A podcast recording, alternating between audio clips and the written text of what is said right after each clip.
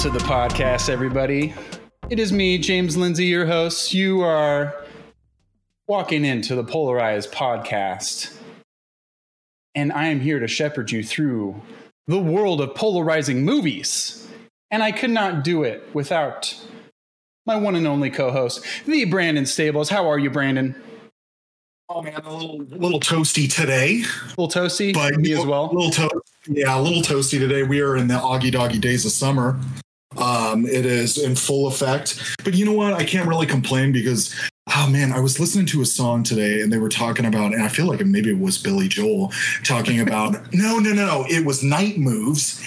And Oh, Bob Seger. Bob Seger, Mm. and in that song, it's really about summer. Yeah. And there's a part and a line in the song that talks about like uh like fall is creeping in. And that set like uh, through my whole body You're this like, oh, no. dread. I'm like, no, You're totally right. he's right. It's coming, and I don't want it. I don't want it at all. But I'm regard. You got to start working on those night. I gotta work on those night moves. I got haven't got much to lose. Yeah. And if you're wondering who that other voice is, that is our Oh, yeah. good friend who is returning to the podcast, Back, back to the podcast from our infamous. back. Back, back. Uh, back. what was that movie? Spiral episode. Spirale. Sp- Spirale Chris Rock stand up special from Nowhere Land. We got Gory Hart, aka Blarge. Larginator. He's back. What's He's up, back. guys? What's up, Large? Hey, How's- happy to be here. How's life? Life's good. Summer's ending. That sucks. Really, our life But, is uh, consumed by by summer. It's, I mean- it's too hot, but damn it, we're sad it's ending. Yeah, because we're just a couple of SoCal surfer dudes, right? Hell yeah. Yeah, all three of us. You know, it's it's our vibe. It's this is the time of the year that we're thriving. Summer is a major vibe, I have to say. It's one of one of the classic One vibes. the vibes. the oldest, the oldest and Sure. truest vibe. Uh, Oh, and uh, if I haven't explained the podcast properly, we're we're a couple, a few imbeciles explaining movies that critics and audiences disagree on uh, vehemently through Rotten Tomatoes. Uh, by voicing their opinions in uh, some sort of percentage scale that I, we don't fully understand, but that's what we're trying to learn as well as the whole the whole the whole structure Yeah. of it. Um, and we're learning more and more each each day. Uh, if i can tell everyone what the movie is this week it's a little movie Mhm, called please. hook uh, directed by steven spielberg. Uh, 29% uh, critics rating Absolute dog shit. I, I, 29% I gotta- I gotta cut in 29% here. Twenty nine percent. They like they hated it. They Seventy lambasted six this percent audience. This is one of our biggest gaps. But twenty nine percent. It's. I'll just say right now, it is not that bad. I, we can all agree. Whatever we feel about this movie, we can trickle out through the episode. But we can all agree it's not. It's not twenty nine percent. I I was having such a hard time, and, and we'll get to it towards the end because I went through some of the critic reviews because I was just so curious as to like what exactly is the Yeah. like the thing critics hate about mm-hmm. this movie, and I still don't quite get it because so much of the commentary was it is not it doesn't have enough depth it doesn't it is promoting antiquated ideas or ideologies but it is so of its time though and i just don't understand how maybe you could go back and critique and say like oh this you know this nuclear family this like uh also just a older man capturing children and then manipulating them is a, a bit weird and i think that kind of He's Captain Hook. He's a bad guy. No one's just no one's saying in the movie that it's a good thing. He's a he's a notorious villain. Like Mhm, sure I think they're- glorifying kidnapping. to me, I think it's really like a situation where they're. I mean, we're getting to like what we usually talk to at the end, but it's it's it's it's curious because I Let's just, I think finish it up. they're, they're- yeah, all right. We're, this is hook everyone, but they, they're. I feel like they're taking a stance, like in some sort of way, like towards Right, towards totally. a type of filmmaking or towards towards like the scale of filmmaking that this movie is is uh, is using with with the director and with the stars and and just how big it is Oh, is and- yeah. and in the time place that it was um, being done, which Mhm, these kind of sure. movies weren't done quite to this scale as a, as ever before. I mean, and what am I talking about? There's been movies throughout time that have been huge. I would like to fucking Cleopatra or something like that, but it was just like one of those movies Mm, that I think sure. I think that, uh, and I, even during that, like pe- there were critics that were just like talking about this movie that was being made and like, oh, he's asking for mo- more money, he's asking for more money, or uh, this sort of thing. Whereas this story like building up to him making it, where I believe Steven Spielberg was like penned to do just like a straight remake of Peter Pan earlier on in his career, and like turned it down, and it was in like production uh, turn, Mhm. turnaround, whatever, like for a while, and and then this different take on it came around later that he got attached to it um, after the fact. But I think all that buildup and all everything leading into it, uh, there was just this stance that I feel like critics wanted to take um, against it in, in this type of filmmaking, or maybe of this turn on Spielberg a bit, which is kind of interesting. Yeah. I would say that too. Is that I so much of it is really taking Spielberg to task. To like one, I remember one critique was this like it seems like he's on autopilot here, where Right. it just has all of this Spielbergian beats in it, Yeah. but mm-hmm. there's not enough like. There's not enough substance to it. There's not enough commentary. There's not enough depth. So I I know that first of all, I feel like I should mention this right up front.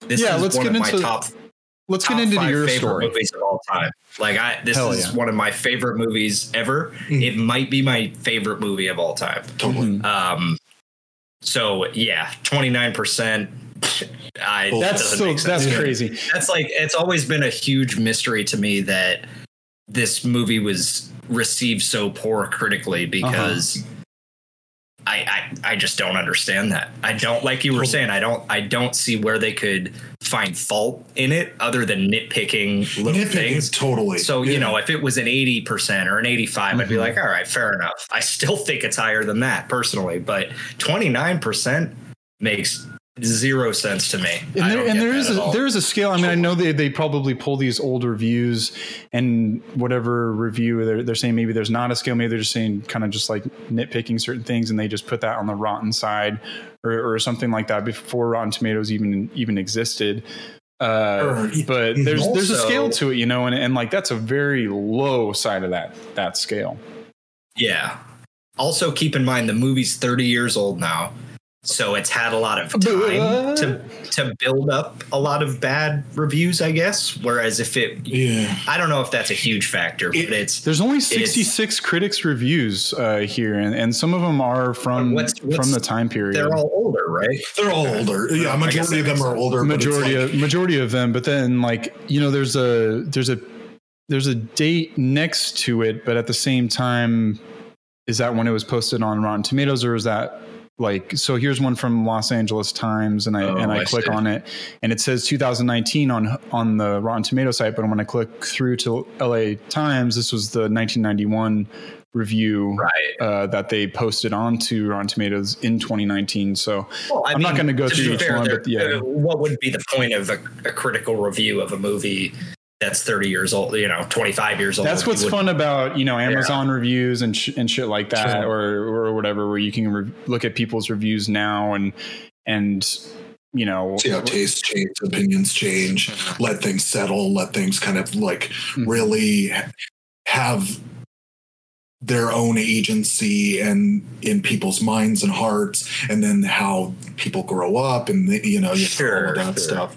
Totally, but yeah, it is just so fucking surprising how low this movie is, and I mean, I guess let's. Well, okay. Yeah. Spielberg himself doesn't like this movie. Yeah, yeah And he he has he likes it now. a little more than he did at first, but he doesn't he still Yeah. doesn't have good things to say about it. I don't think he, liked this period in his life, possibly.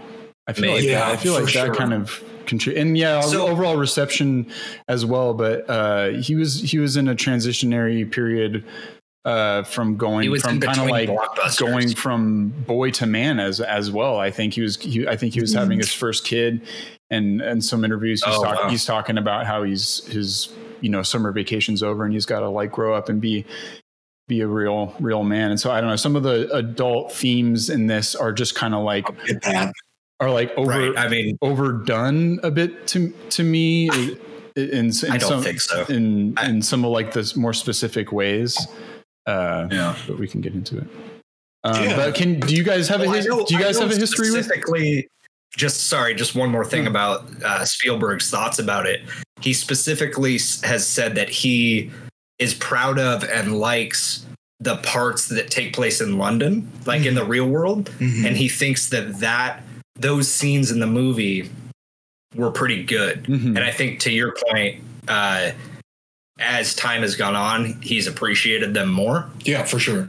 Well, Um, especially but he Robin says he's Williams kind of embarrassed of all the Neverland scenes, Yeah. which I'm on the What? opposite. I'm on the inverse side of that because yeah, like the I London mean, stuff is my least favorite, and then I love. I think it's all great personally. But if I had to pick, yeah, the Neverland stuff is what that movie is is, at yeah. its core. So it's that was really surprising for me to read about. Like, you know, he he kind of regretted spending so much time in the Neverland mode Mhm. and not as much time in the real world, which that would be a different movie almost. I feel like you have the bookends Mhm, sure. of the real world. The meat of it is Neverland, but if you cut the meat of it down, what else would you? They would have. He would have elongated that book, the bookend at the at the tail end. I think because I, was Yeah. expecting a scene where he was really gonna, which I guess he didn't It really have does- too much at the beginning, where he's actually like face to face with those business partners, whatever he's he's work, or actually he is. There's the whole uh, draw with the fucking cell phones, but uh, but uh, at, but at the end, there could have been more of that of him coming back to the office and coming face to face with those things, and like because I was expecting that where he was like, and he's just like totally Peter Pan at the office, and and he brings that into the real world. I think But I there was like how opportunity to do that. I guess if he was gonna, Yeah. yeah. That would require though that the Not saying I family wanted it. flies flies back to the states and is not in London anymore, and he's back at the office, right? So I don't think it needed to go all the way back to square one necessarily. No, it didn't because because it, it established that he brought Peter Pan home and and, right and he was to his family. yeah, and, and it didn't know, need to like his mentality. Yeah, that was that was implied, yeah, and I was I'm expecting it and kind of happy it didn't go all the way through there. But uh, do you do you guys remember? Your, do you have a history with this movie? Because I like don't really. I, I Oh, feel. I, I feel like Yeah. it, it was on in the background, and I don't remember like the all the beats of it, but I remember the imagery Oh, and the, and the feeling I got when you would put it on. But I don't remember a lot of like what happened. But Core, do you remember like the first time you watched it or anything, or just I- like I, overall? this- I was obsessed with Peter Pan and pirates as a child, and uh, subsequently this movie. sure. I probably watched this movie more than any other movies as a kid, hmm and I internalized it to such a degree that I watched it this morning. I debated even watching it this morning because I'm like, I know this movie by heart. Yeah, I don't even think I need to. Mhm. But then I was like, there's never a bad time to watch this movie, so why the fuck not? Totally. And yeah, man, I know every beat in this movie. Like I I can mouth this movie. Like I Mhm. it's it's that close to me. So that's why when I heard this was on your guys' list for the podcast, I was like, sign me up for that one. Yeah. I'm, Sorry. I'm glad, man. I'm, I'm so happy. Oh no, Brandon, I want to hear your your story. Yeah, Your I, my relationship with the movie is, is that I know for a fact that the Hook uh, VHS is at my home. Uh-huh. I remember that it was a go-to. It was in the rotation with another. You know, Lion King was up there for me. Of course. Um, what else? Uh, a couple other um, Rescuers Down Under. yeah. Like, Oh! it- it- I kind of love that one. but you know and and seeing this movie um recently really stirred up a lot of like feelings as to the you know i really was able to connect with what i connected with back then when i first saw it and it's it's the sword fighting it's Mhm. the gunplay it's the flying around Ah. it's Yeah. There's so many phrases that are just so Yeah. cool there's a that they language use, to you it know, they it's- it's- skateboard in the movie Yeah, they do. Dude, you know it's a 90s movie Rufio when in there's like extreme, himself, extreme I sports. I mean, even even uh, Dustin Hoffman's performance of Captain Hook, like I loved pirates, like I said, but I wanted to be Captain Hook after Mm-hmm. seeing that movie. Totally. I didn't. The cartoon Captain Hook is you whatever, but this Captain Hook, holy shit, what a badass, you know. Mm. Totally. And as evil as he is, you're like kind of rooting for the guy in a weird way because he's very Mm-hmm. cool. He's just fucking rad. Like he looks Yeah. cool. He's funny. He's charming. You kind of, but not- you also kind of pity him a, a little bit as well. yeah. Yeah, because he's he has a level of neuro, like neurosis or his whole life is Yeah. obs- he's obsessed with Peter Pan and mm-hmm. getting his vengeance. Mm-hmm. It, but that's that is a cool layer to add on to just like a stereotypical villain of like mm-hmm. he's not a, just a bad guy. He's let his whole life succumb to this pursuit, hopeless yeah. pursuit of getting revenge on his his guy that embarrassed him Yeah, you know, in front of Oh. all of Neverland. And it's like, you know, he's he's got the one one scene. I know we're gonna get into it scene by scene, Sure, but sure, the sure. one scene that is really cool to me is uh, when when Peter Banning first comes to Neverland and he's on the ship Mhm. and. You know, Captain Hook doesn't believe it's him, and he's like, "This guy's fat and he can't fly, and he's stupid." You know, Yeah. and he goes, "Kill him, kill them all," and he gets all depressed. He's like, "I don't want it. I, I built this up in my head as being this match, this duel for the ages, and I don't want it now because it's not, it's not captivating and it's not cool."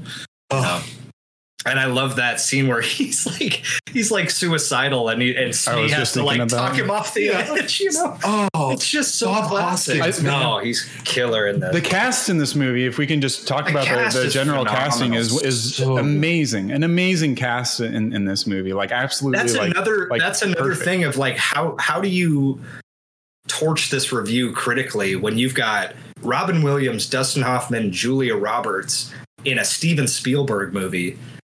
I guess maybe do you think the expectations were too high and then the critics just maybe I mean, I will. I, we'll, we'll get to it, but I mean, it's something one of my one of my criticisms would say it's a little over bloated. It's a little little bloated with. it's a long movie. It's a long. It it's a long. I was gonna say. with with stuff that you know like is enjoyable, but you know you you take a little. essential. Yeah. not essential. You know, you could take a little break from the movie and come come back, and then it, it feels good that way. Yeah. But but it, watching in one set in one continuous segment is, is a little tough, and you and you start to It is. notice a I- I lot of a lot of very like vignette sort of things with the Lost Boys that while are really fun, and I like getting into the world of mm-hmm. the Lost Boys and the world building in general is really cool up to a, a point. I think it gets a little too a little up its own ass with the world building. I think of like the history of Peter Pan is fucking crazy uh, a little bit. Ah, yeah, I Uh, would love but- to get it into that. But it's it's just a little whole- bloated at the beginning, and then I, I think it just some of the Lost Boys stuff again really fun, but just like yeah, not essential like like you said, but like as a kid, man, all that Lost Boys stuff is the best. Like I Dude, right? that's- For kids, yeah, Yeah. absolutely. like that's Because it's, I would you it's could watch kids a whole without movie like parents. yeah. Yeah. I mean, f- fundamentally, it's kids living with other kids without parents, doing essentially whatever they want. Yeah. and they all have like cool gadgets And and, they did weapons. they and stuff. did a great job casting those kids. I, Oh I my don't god, know yeah. great. I don't know that I know a single of the. I don't know if any of them ever uh, continued with acting or made names of themselves. Yeah, in not, that not so regard, much. Well, I don't think God so. Rufio, those- those Rufio kind of did. Oh yeah, it's uh, Zuko. Is Rufio Zuko in, uh, in uh, uh, Last Airbender? Yeah. He, I he's a good- he's a he's a good voice actor. He's he's a really great a voice, vo- voice he's a actor. Very important character. in Bel- that beloved- He's beloved al- character Almost that every series. episode. Nice. Um, but yeah, so amazing cast. You got John Williams doing the sc- amazing score. Dude, the score like an is- absolutely like a mix between like his Home Alone. He's done kind of doing Home Alone stuff in the middle of this. I feel like, and there's a little bit of like remnants of Indiana Jones. I feel like with some of the the more adventurous side when you get to Neverland. Absolutely. And then you, and then I found out that r- there was a, a moment in time where this movie was going to be a three to four hour long musical, and John Wil- sure. John Williams had written. So, there's a couple of like two songs actually still in there. You know, the girl sings the one song on the boat, um, Oh, which is that is which is just a great. A, lo- tearjerker. So a, lo- a lovely, lovely scene. Yeah. And there was Mhm. and there was a lot more scenes with her being motherly to the pirates. That little girl, which, which is funny too. But um, Uh, there, there was a whole man. yeah, you, You would need know a mother. Yeah, she was amazing. Oh, she was great. Um, She was.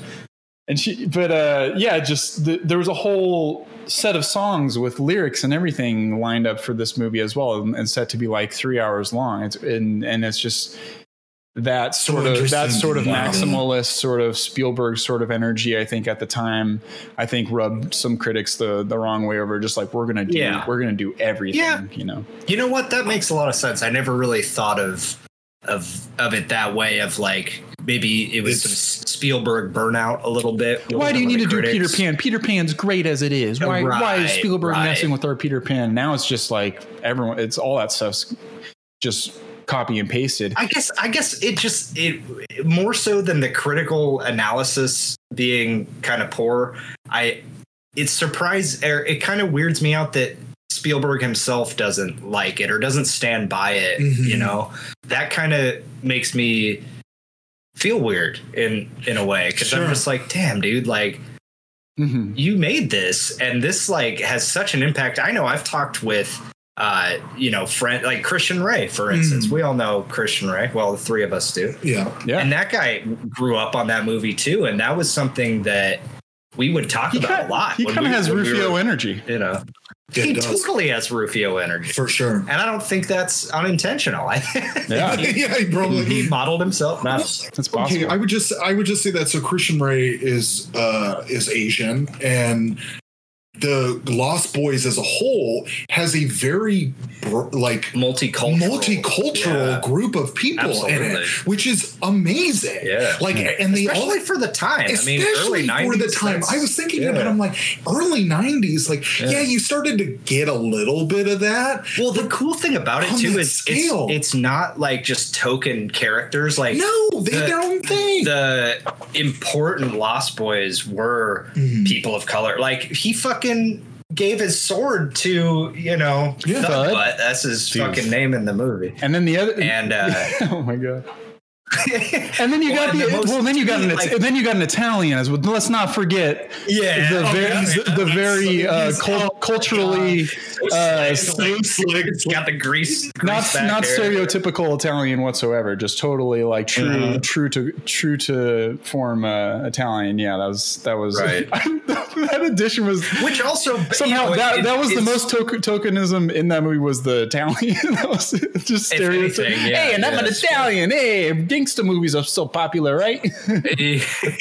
good fellas and shit. yeah. I, I would I would just say to leave that point is like that is to me seeing that it is such a good example of if you have such an inclusive you know uh, or portray such an inclusive group of people or varied group of people and have this level of inclusion like so many different people can connect with these characters which ultimately serves for the history Yeah. and of the movie so much better where somebody can look at a character and go i can relate to that person because Sure. they look like me and it just like i Yeah. yeah like it, it's such a good example of you should always fucking be doing that every you should have this a whole broad spectrum of different people different creeds in movies like this because yeah then you'll just like inspire this level of creativity and level of connection with all different well types of especially people. especially with a you know with a kids movie that's kind of um the whole there's lots of themes in this movie but uh, Yeah. one of the big ones i think is imagination and, Yes. and being you know like dreaming big and like you know for sure never never growing up in a sense and not that that is the best message of all time but like that's some people that are in certain marginalized groups need to hear that of like you know stay true to your right ideals and stay true to you Mhm. and don't you know you don't need to conform to society's standards necessarily you know so i don't that that might be reading into it a little well, bit no, and, too well, heavy no, I mean honestly, But- and they're they're they're a community that look after each other, and there's leader more natural Yeah. leaders within the group than than others, but they look out for each Mhm. other when they don't really have parental figures around to watch out for them as well. Which I think right. that that message is as well as just look, being able to.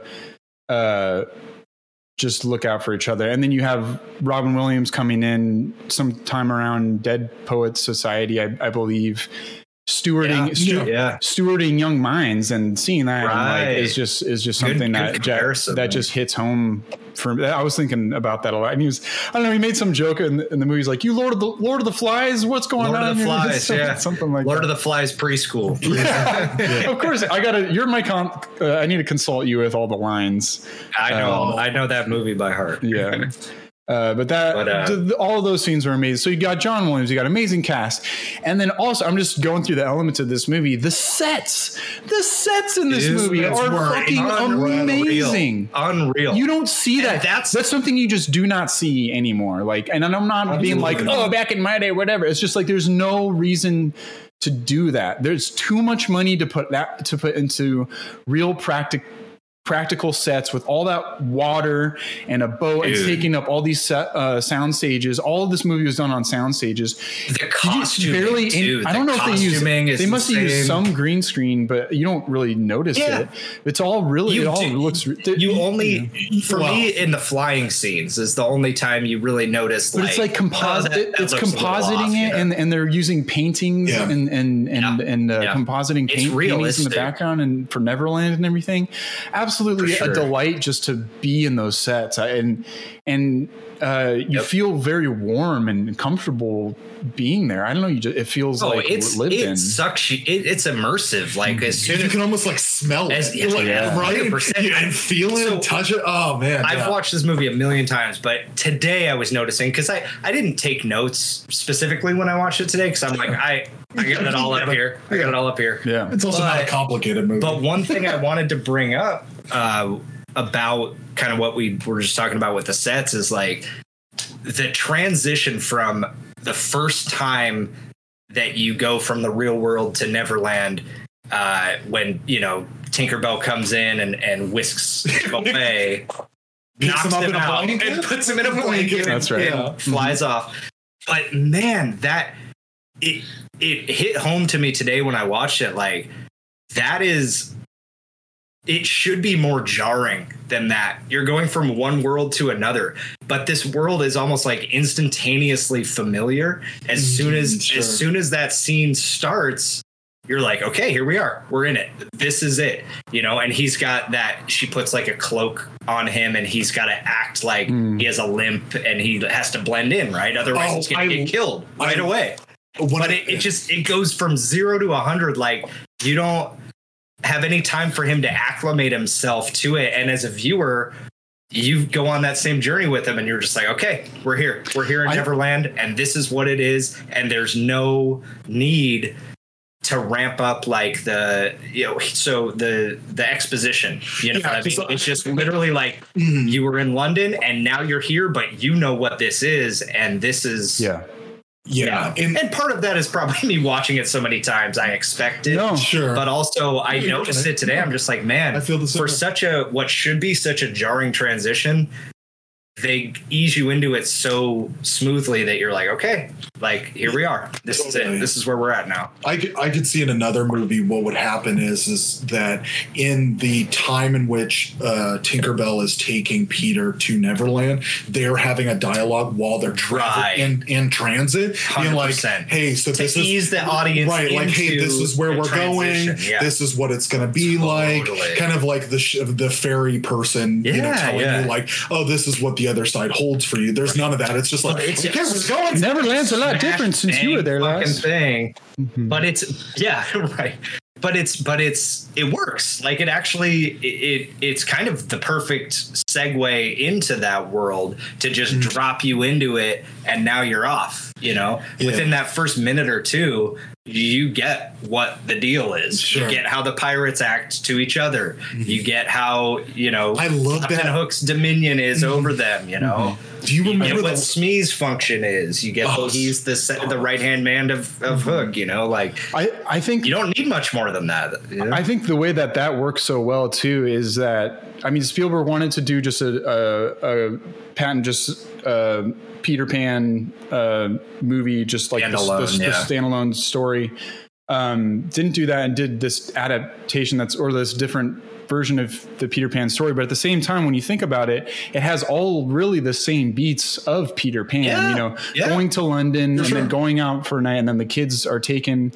Uh, and, Right. and when the parents kinda- the parents come back, the kid the kids aren't there, um, and then they're in, in Neverland and they meet Mermaid. Like all the beats are the same, but it's just in it's shrink wrapped in this new form, Spielberg sort of form, and that's something that I really had a fun time with, and it got like, and it was really fan sure. fan fictiony to me, a little like Yeah. all the way over the edge fanfic when you got Tinkerbell wanting a kiss from Peter Pan and stuff. I'm like, wow, this is like I'm reading some Dude, it's- steamy like kinda, fan fiction It's right kind of it's kind of meta, you know. Like there's a lot of moments in it where it's they even reference, you know, um, Grandma Grandma Wendy Mhm. when she's reading the Peter Pan story to Maggie before she goes in the beginning before she goes to the um the banquet or whatever Mhm. to honor her.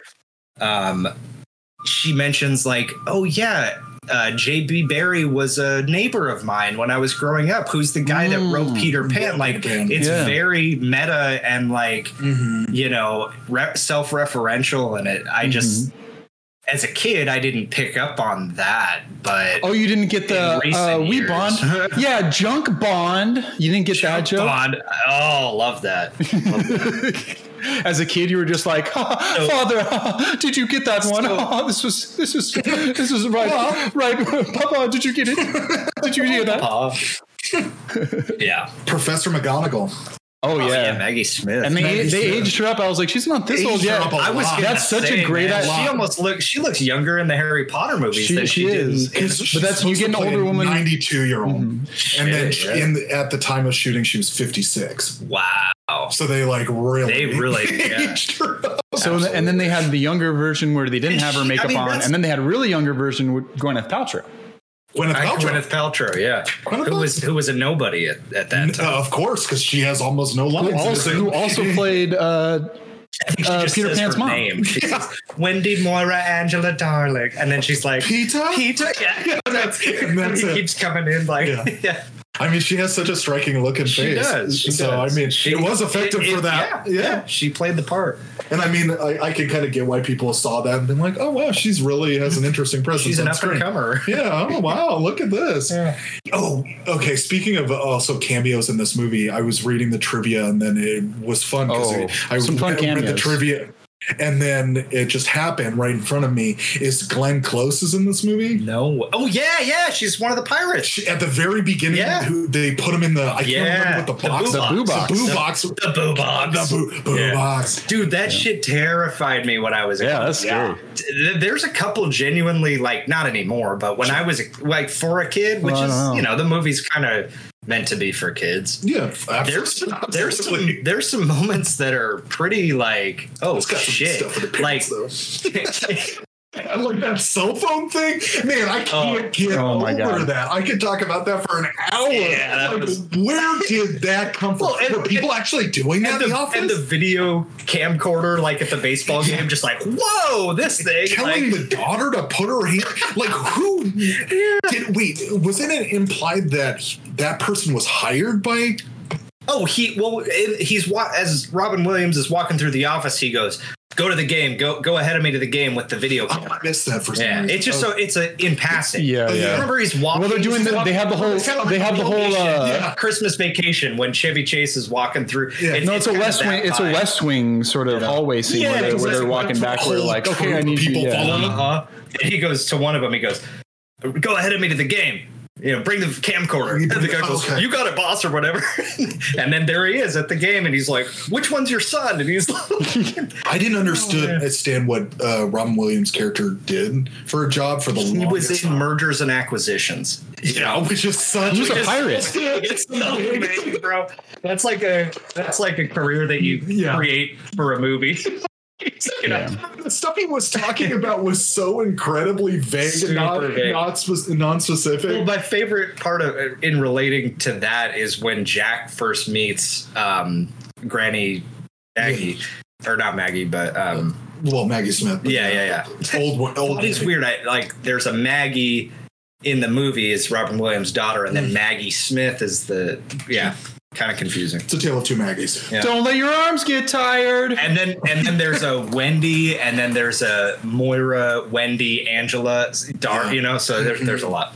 Anywho, um, that when when Jack first meets uh, Maggie Smith's character, and he goes, "Yeah, Dad's a real," you know. He goes, he blows him out of the water, you know. That whole Oh, thing, you're like pirate.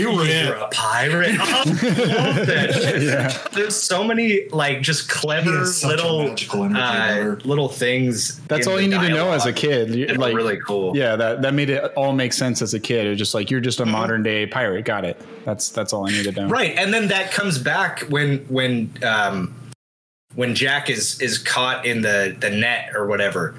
Mhm. Uh, when they're in Neverland, yeah. and Peter Pan or Peter Banning is just making an idiot out of himself, and Mm-hmm. Jack goes, "Blow him out of the water, Dad!" You know, like, and then they- all the pirates laugh. They're like, "Oh, Do you okay? You. Right before that scene, do you remember? So uh, Peter Banning is told to say "R," and then there's that. Yeah. Like I was cackling that response. because she's because Tinkerbell's guiding In the hat, and yeah. she's going. It's so classic Robin Williams. Yeah. classic. He goes, she goes. Yeah, uh, you know, put your foot to the left. Yeah. Now lean on it. You know, and, then, Oh man. and drool a little bit, and he just It's- immediately it's- just. yeah. Oh, it's so perfect, like Robin Williams. And he's like, Yeah. ah, he's like, good. How are you? R. And then she goes, yeah, that part. Oh, so funny. that was so funny. Oh, good. He was like, oh It's such- Classic. Hilarious. That's- that's such a good bit. I, I love this uh, Robin Williams performance because he, Totally. he connects. We all know kind of what he offers and what he brings to a, any movie is a lot of himself and a lot of that. voices and Yeah, stuff yeah. like that. Yeah. Uh, You guys have seen his stand up, right? Mhm, sure. He kind of internalizes that in a lot of his roles. Yeah, almost to a fault for yeah, sure. sometimes Because then you it becomes just the Robin Williams show. Totally. He is- has a signature kind of Yeah. thing that he does. Yeah. But I love this movie because he doesn't do that for 80% of the movie. Yeah, the yeah. times he does it, it's perfect. like it just mm-hmm. it's perfect when he lets loose and just kind of does the Robin Williams thing for a sec. It's usually with the reels it kids, in. yeah, and it's, it's he's, Yeah, he's so yeah. great, just like just hanging out with the kids. Yeah, he's natural. 100%. Oh, sweet. yeah. That, well, maybe we'll get to that. But I, but I got, I wow, got one. wow, so wow! Can you get a little closer sorry. to the mic next time? yeah, I will. i i i jotted down one of the uh, what Rufio says to uh, Bangarang. no, he jotted that down. Half I half of jotted that oh, what, what what was it? Uh, b- b- b- b- Bangarang? b- b- Angeron. But do you remember all, the- all the people were like, "Don't let your arms get tired" at the same time while Oh, yeah, he was going. started They start flying. I'm like, "Oh my god, kill me now!" Oh, if I worked here, oh, I would lose my mind. I hope this plane goes down. Why don't I have a parachute? yeah, that was good. That was good too. Yeah, that drawing do was- remember was hilarious. Trying to knee a little baddie when the kid was throwing, Throwing the, the ball. ball. I was like, Yeah. what the Yeah, for sure. Yeah, As a kid, that kind of made me anxious a little bit. 'Cause Mhm. Not that I I didn't have a fear of planes or anything, but I they do a good job of kind of like it's a it's a brief little scene. I wouldn't even call it a scene. Like it's just a little aside, but Yeah. you can kind of sense uh, Robin Williams' anxiety in that scene because he's strung so tightly Well, as is, Yeah. and he hates flying. totally. and you know Which that already expressed, which, which is been like, about with yeah. his company, you know. Uh-huh, yeah. But then you know you got What the face the pilot's time to and it's and they do a, a great job when uh, the one time he he throws it too hard or something and the air mask comes Yeah, out. oh my Oh, And yeah. it's like, oh my god, and it kind of gets you a little bit. You're like, oh shit, like yeah, Right. that was loud and uncomfortable, but Yeah, Yeah. absolutely. and the girl's like, Well, it- "You you can't break the window; they're double paned." It's like, how does the But girl know what this? Jack, that's Jack- what Jack, Jack- says. yeah. Jack says 'Cause that. He says, Oh, I thought the Can't I thought the yeah. girl said that for some reason. No, no. Nah. But regardless, yeah. Yeah. They, I just I think they do such a good job with character development, and there's there's so many characters in this that are It's a classic you Spielberg know, thing. yeah, like Spielberg always has tons of characters. Yeah, You- a and lot that of Toodles have that they Toodles even paid developed off. some of the Lost Boys characters pretty well, Totally. you know, and like Tinkerbell, even like some of the I would say the filler- Tinkerbell stuff I don't really care for. I get, I, I can see that. I think but it's- I just yeah, think that they bloats the give, movie. they, it does, it does. That that scene with her and Robin Williams towards the end of the Neverland stuff. right, where the, It's she's like in sequel. love with him. Yeah, it's not. My I mouth, was my mouth was agape during that movie. I was like, "Are we we going here after like this whole like backstory?" I think that was after the backstory yeah. with Peter Pan like getting flung down uh with his baby carriage to this like vortex Okay. like ritual. We, we can wait. So we can wait for that. But uh, the, the whole let's, let's talk about it because I had such an issue with that because the, that was fucking crazy. And Gwyneth Paltrow plays his mom as well. mm-hmm Isn't that interesting? Whose mom? Peter Pan's mom. Peter Pan's mom. She plays Peter Pan's mom and Wendy. There's some interesting Oh, like no way! I didn't even know that. Yeah, and she's all I she's like she has different Wendy, she has different You makeup really and then though. You see Yeah. like a scene and she's wearing different makeup okay, and that's it's like kind of lazy. there's if no you it's like some me, but- interesting like mother themes going on here I feel. Oh, a hundred percent. because Wendy is I mean, such a mother figure for him, but then some- also a romantic figure as well. There's some Oedipus, Yeah. Oedipus shit. I don't know. I- yeah, 100%. I- okay. And he even makes a slight little comment when when Tinkerbell first comes into the room and he goes, "I'm having a nervous breakdown" or whatever, right? And she's in the little dollhouse Mm-hmm. and she's tumbling around. all green screen. And and she goes, not not the goes- dollhouse. The dollhouse was built, but all uh, every scene that Tinkerbell is in is a green screen, and and she never actually acted, except for I guess that scene with Robin Williams. But outside of that, never acted with anybody. exactly, because she's tiny, she's miniature, Mm-hmm. supposedly, right? which drove her nuts, and then they called her Tinker Hell. Really? I Yeah. Julia Roberts was so put off by the fact that she never really got to act with against people, and she was I can see that she was in a isolating. green void the entire movie. Imagine you've got Dustin Hoffman, Robin Williams, and you never Hoskins. get to That was that was part yeah, of, that was part of it too. And I, I heard some story. Well, I watched like a little mini documentary. I wish I had the source of it. I could attribute because I got some pretty interesting information from this documentary on on YouTube. But uh, they, one of the stories with Tinkerhell was that she was going through her divorce with Kiefer Sutherland at the time because Kiefer Sutherland had Oh, wow. cheated on her with somebody, and then she cheated on him with Jason Pat- Jason Patric, who was a good friend of Kiefer Sutherland. And they were Oh, going through all this drama, and then what a mess. I guess her, I guess her friend in the middle of shooting like came down and like Tinker Helen. whisked uh, Julia Roberts away to Ireland or something, and like they had to like put off shooting for a while, and Steven Spielberg had to like wrangle her back. Um, Wow. and, and there was there was that that story too. Uh, I would I would imagine I didn't think I didn't even really think about the, that this those big use those like sets for like tiny people to look tiny was a huge thing in the 90s I think as well. Like, Yeah, yeah. Honey, I Shrunk the it Kids was and all like that stuff everyone was like a just fun kind of thing. realized, like, whoa, we can play with proportions and play with size Yeah, and stuff. mhm. Like That's that's how you get Indians in the cupboard. totally, man. Oh, I, that was a good one too. I remember falling asleep in the Oh my God, that's in the theater during that movie.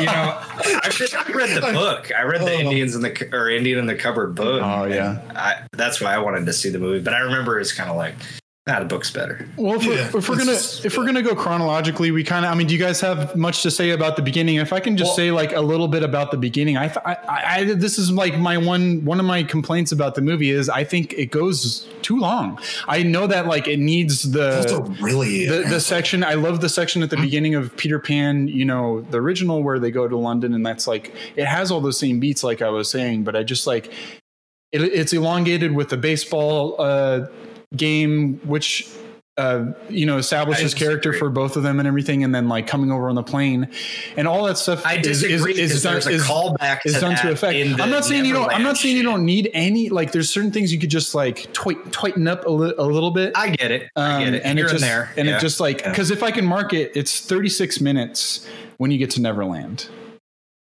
That's I Yeah. mean, the, and then the first time you see Hook, which is the name of the movie, favorite 36 name of the movie is like- movie apparently. is like uh 40 something minutes is when you first see Hook, you know, and and that was that's just my only point is is that it's just a little long. I enjoy a lot of it, but it's just like cell phone draw and and stuff like that is What's just Sure, It's sure. really- even even today when I watch it, I'm like, all right, this is kind of just like you know, even even in the moment of like he's trying to get to his son's game, you have time to do a little funny little like cell phone. That was upsetting. Yeah. Like, like, come on, man. Like, It I establishes I'm his character, really but yeah. him at that point, like he's supposed to be kind of a dick and like Mhm. kind of like that.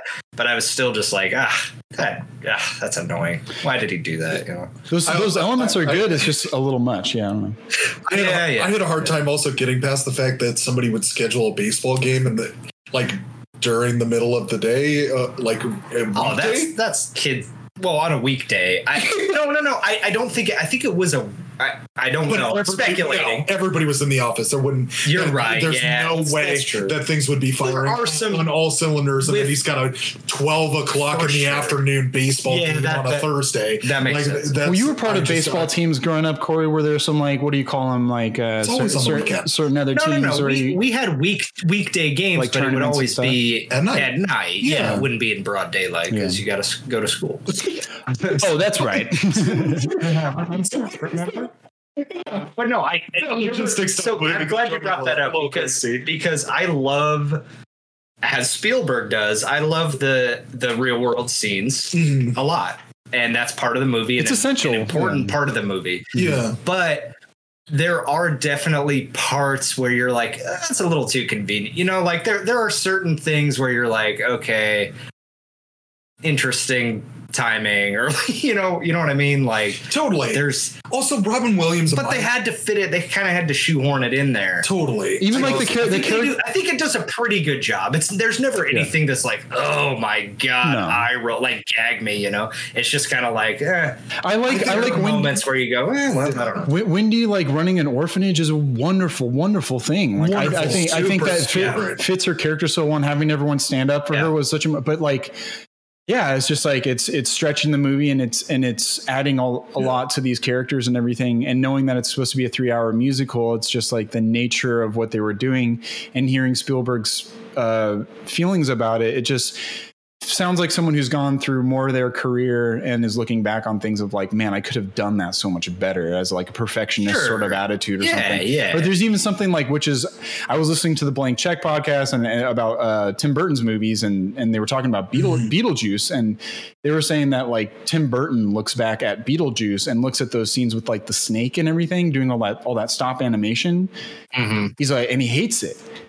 Yeah. Isn't sure. that a fucking bummer? And all the stuff that Tim, That's kind of what he, what most people would say was the cornerstone of his career was Yeah, that, and it's- you know, it's Nightmare so- Before Christmas and that Yeah. kind of Yeah, and it Just holds up. It's it looks Yeah. cool. Like, I, and now he's doing Yeah. all this Alice in Wonderland shit that looks bad and and doesn't and, it, and Yeah. isn't fun. And so you so you- yeah. So like I don't know, it's like not necessarily only theirs anymore. It's like it's ours as an audience to Yeah. to have some ownership over and and it's it's whatever in this this expansive in context of their career they can have their own personal feelings about it. But like you, as a child, you take some ownership over the movie as it defined you as a baseball loving uh, Peter Pan loving kid that you were Blarge. large. Well, yeah. If I, I if I could give a rewrite to that section, and I think it would uh, make it even shorter, is that Robin Williams has to go to the office, and he's there long, like well into the night, and then the game was at night, and he misses the game. so you're really he, hung up on the fact that it's so it's in the that, that's where you checked out of the Now that I've now that I've had the opportunity to experience what it's like to go work in an office, what corporate yeah. culture is like, yeah. and all of this, like it just was so flabbergasting to me. Where they, I'm like, you could.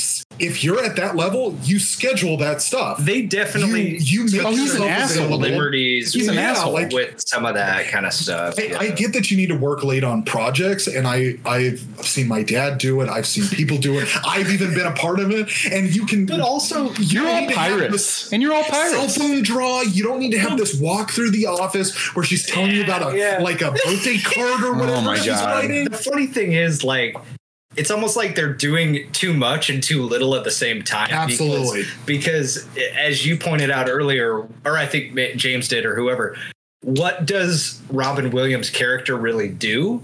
We don't know. Nothing. So he just So goes, what "That was, sounds what great." was he Okay. doing at the office? We don't know. No. It was just some business that he had to take care of, you know? Yep. and you know it's it's it is kind of funny that they they spend so much time shooting that scene and and editing wise, it's a sizable chunk of the first part of the movie. Mhm. But then they neglect what's important enough you would think to mention it's like what does he actually do for work like who knows Yeah, he takes a call and then something about like the dinosaurs or something. like, where he's like, tell him to move it at 200 feet or whatever. I'm like, what the hell does he do? Yeah, it couldn't it make heads but or tails also if you I'm sorry about the deal. You always hated the deal. you always hated the deal. I never hated the deal. I just hated. What did she say? Some like you know. I just hated how much I hate. You I hate loved that. it. I hate that. Yeah, exactly. Like I hate that you are uh, mad about it or something. Uh, Yeah. but anyway, if you think about it, to play devil's advocate, right. it is a kids movie. You don't want They to don't get get they, bogged yeah, down with business. Well, what did you did you enjoy this like section that. of the movie as a kid? Yeah, of course. Because Yeah, there it's absolutely. it's high energy. I Yeah. know. And Yeah. that's It's Robin Williams. Important, it's important It's to very movie. just it like- sets the scene Yeah. or the stage, and yeah, you know. Yeah. But for sure. I, I almost, to its credit, I almost think that if there was more detail with business and stuff, it would have lost me as a kid. And I Mhm. would, if there was more concrete kind of like jargon, it might have been like, oh, well, I don't understand this, so I don't care. I know, but I'm I'm- in my re- It's- it's in my good- rewrite. I'm not saying let's add more business. I know that. I know that. You this. just want them to change the game to a night game. And there needs to be a you. scene for So that. that is the platform I'm running on. and baseball games should be at night. And scene. So I mean, so that's I mean that's that's a lot of a lot of the, the beginning. I mean, if you guys Yeah. have anything else to, oh yeah, and then he go- and then go he, he lands on the Well- he lands on the ship, and then the the sail is over him, and there's a Okay. hole peeking through to Ah. the to the clock. This is such a Oh. cool scene. Oh, look at my pits. No, no, No, no. no, it you're, froze. You're, you're freezing out, but it's like a, It, Oh, but it captured a little bit of movement, and so it looks it like looks like you're like, like- flicking your eye or something. Like poking yourself Can you still the hear me? Okay, I Yeah, guess yeah, yeah, yeah, yeah, weird. yeah. It's just a glitch on the visuals. but Yeah. there's It's a pretty. It's pretty cool, actually. yeah, that's kind of cool. It's very like um, Max Headroom. This is the coolest you've ever looked. wow, okay, stop that. Thanks. I'm just kidding. um, so this, didn't mean that. so there's like that big sail over him with, with a hole, and then he, the camera's looking through the hole to a clock, and then he tears open the sail, and you see this beautiful wide shot of this amazing set with with the town and the and the uh, the clock with the crocodile in the middle, and the uh, um, and the ship and everything. We're you guys so are just distracted right losing it over the visual that no one else is experiencing except not- for you two. Not even me. You two are the only two people experiencing this, and no one. Brandon's listen- filming no it right now no one so listen- that you can see. No one listening is have has any Uh, idea what's going on. But uh, No, no, I'm sorry. We're, we No. got to get back on track. So they so actually, actually, I'm sorry, James. Can I'm so sorry, but I wanted to make one more like brief point before uh, Please. of, of like chronologically before we get to Neverland. please, Um, I will then. Okay, so please do it, please, pretty please. I want to hear it. Come on, Here it Corey. comes. Come on, Corey. I'm gonna give it to you. X go give it to you. All right, no, that's my other podcast. R.I.P. Uh, no, so um, the scene where um, Wendy's getting her her wing at the children's hospital, yes. and uh, Captain, you know, James Hook comes and steals the kids. it makes such a that mess of that shit place. is scary. Yeah. Yeah. Legit. Like when, That lady? when I was a kid, that scared me. Yeah. When Toodles opened the door and there's that green fog coming in, and then you've got Liza going, Just in the hysteria. children Yeah. screaming. The children That was screaming. harrowing. Her, her, Scary. her whole presence Hair on was your arms, scary. like yeah. scary, man. You get the hook going all the way up, and then there's like Yeah. the sheets sheets going off the kids, very like poltergeist. Yup. Poltergeist. Yep, poltergeist shit, and then you've got the the hook on the door with the note Oh, for Peter Pan. totally. Like that that Great. whole like it's probably good. only like a two or three minute little thing. Incredible. But it is tight. Yeah. It is very suspenseful, and to this day, I'm like, good job, Yeah. Spielberg, because that that is some scary Mm-hmm. shit, and it's it's perfect because it's a perfect Yeah. transition. I agree. And they're they're a at such an innocent itself. they're at such an innocent cause of like honoring you know Granny Wendy. She the- feels that energy too. totally, She's- and the window breaks behind her. Yeah, you know, and, by and she knows something's up. Yep. And then the cab on the way home, Peter's laughing. You know, everyone's laughing, but Wendy's like, "No, something's up. I up." like this. Yeah. you know so that whole thing i thought was super well done and very spielbergian I completely if I might agree. say. it was it was just really it was well paced and well crafted Yeah. so before we get into neverland i wanted to Did you mention see that. what Dude, is great, great toodles uh, Toodles. Toodles. great suspense for for a, a kids movie and and just just scary Yeah. enough I, I would say for for uh for a kid and a lot of, I don't know maybe I, I haven't made this point but I don't, have you guys seen Tintin some of this movie kind of remind me of Tintin as well Spielberg uh, did that one don't. with Oh, Peter Jackson but it was a kid going on an adventure and, and everything and it was like really long almost three hours I never read the comic uh, comics or anything, but I love Tintin, and my issues with Tintin would be almost like the same with this, where I like I really like a lot of it, but it's just like it probably could have been shorter. Is is the only thing, but uh, that's a great point, Corey. I'm I'm glad you brought it up because that was a that was a wonderful scene, and that lady, there was something with her where uh, her scream really Well, really freaked me out. it was it was the scream and the score melding together the score, the score, the score it per, i mean it's awesome throughout but particularly in that in that scene Mhm. it's very tense Yeah. and then her screams on top of it and how they kind of run up the stairs and she's just she's just there the up of the against the stairs. stairs Yeah. paralyzed with fear Mhm. you know but they kind of run past her because they have to take care of business it's like whoa that's kind of, it was it's intense like as a kid and even as an adult i can definitely attest to like that was well done like they they pulled off that panicky kind of feel definitely really well Mhm. But now, as an adult, something that was very off-putting is how the police officers handled that situation. Do you know who that police officer was? yeah Do you guys know who that was? Who? No, who Speaking was of that? cameos, fucking Phil Collins shut the fuck was the up. was the ins- was the inspector. oh Isn't my that crazy? God. i had He did no idea awful job. He was so terrible. like two lines i mean But still, like his energy about it, like he was just like, did But there was like an energy of like, it's like who, who were kidnapped? Oh, yeah, He made, he's like, well, maybe. it'll be a joke. I don't my favorite part of that scene was when Toodles comes in and he goes, uh, I, I, I forgot how to fly or something like Yeah, that. yeah. He's, you know, he's off his rocker, and then the guy goes, "Well, one does." like, yeah, like nobody can fly, you dumbass. Uh-huh. I didn't know that was Phil Collins though. There's That's, something uh, about him where it's like, who is that guy? There's something about him is like a yeah, little like, yeah, Yeah. he does that. Yeah. I'll have to do my million and third watch and Yeah. look out for. But same uh, with Glenn Close. When it did that, I was like, kind of just like, this. Who Yeah, I knew. I was like, knew, I knew Glenn Close. I was looking close to see. Who it was. But that's that was hilarious as well. Like along with like really funny like visual gags and bits in this movie, like the R. Oh, good. How are you? And then Dustin Hoffman is like. You don't belong. No, you. And he's trying to point And with it. He's trying to point with his hook, Uh-huh. so you can't really like Right. point straight. So everyone's like me, me. I thought ah, visual gags just like really, Totally. really like funny. Maybe you won't always be like, bah, that's so funny. I'm laughing out loud, but you're just like, It's or- clever. There's a lot of clever stuff in it. makes you me know? giddy. Yeah. But it doesn't it doesn't go like over the top to where like, oh, we're trying to be clever. It's just there's some natural, just witty stuff in the movie. And Totally. it's, it's not forced and it's not It's fun. what the whole movie's about, but Yeah. there's some really well timed moments, uh, dialogue wise, that are just, you know, just add to the.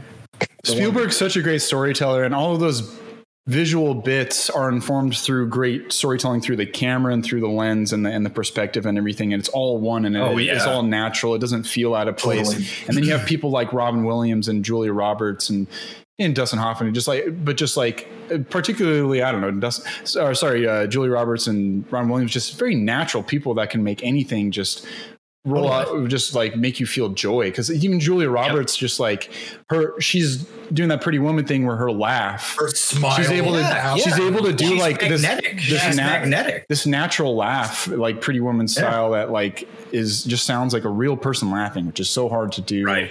Right. uh, on- and especially cue. like it's it's hard to do and it's it's rare or whatever. But at that time, that was even that was this is before Jennifer Lawrence. This is before those same people that were influenced by her.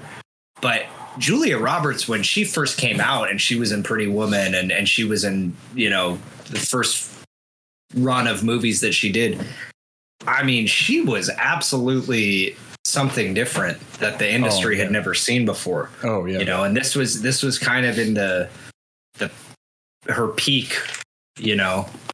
And uh yeah, she had kind of a weird part in this movie, but I think she I'm not saying Tinkerbell's one of my favorite characters in the movie, but I think she did a really good job for what she needed to portray.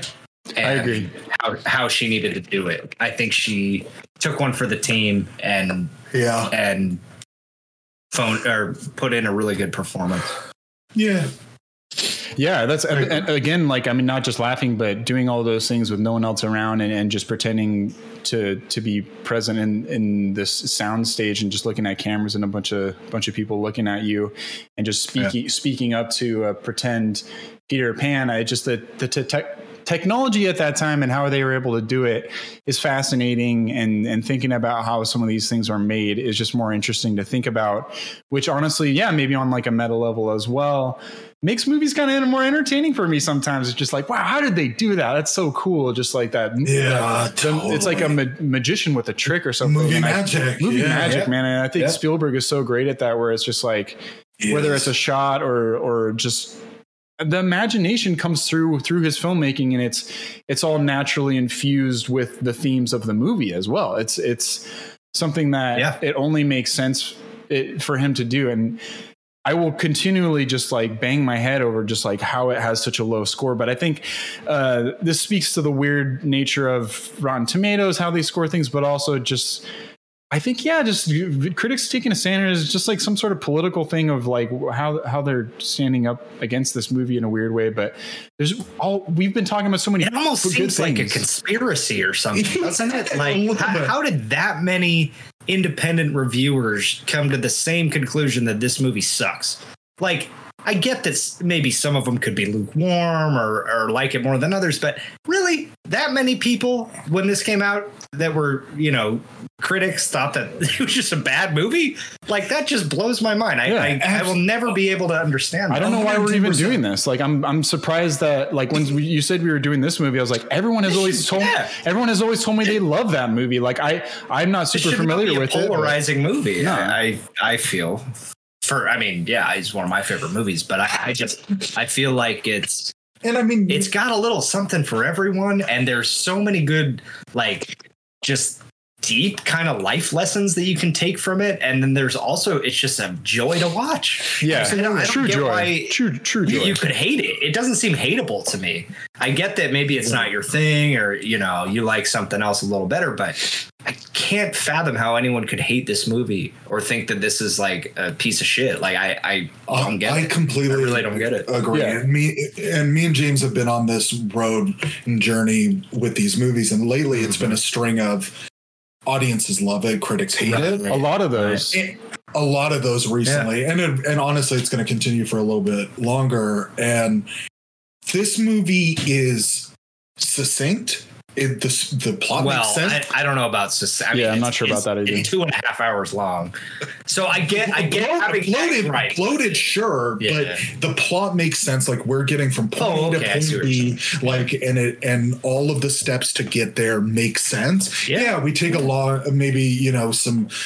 We take a little walkabout We here. walkabout in certain places. Like again, like we were just talking about Tinkerbell.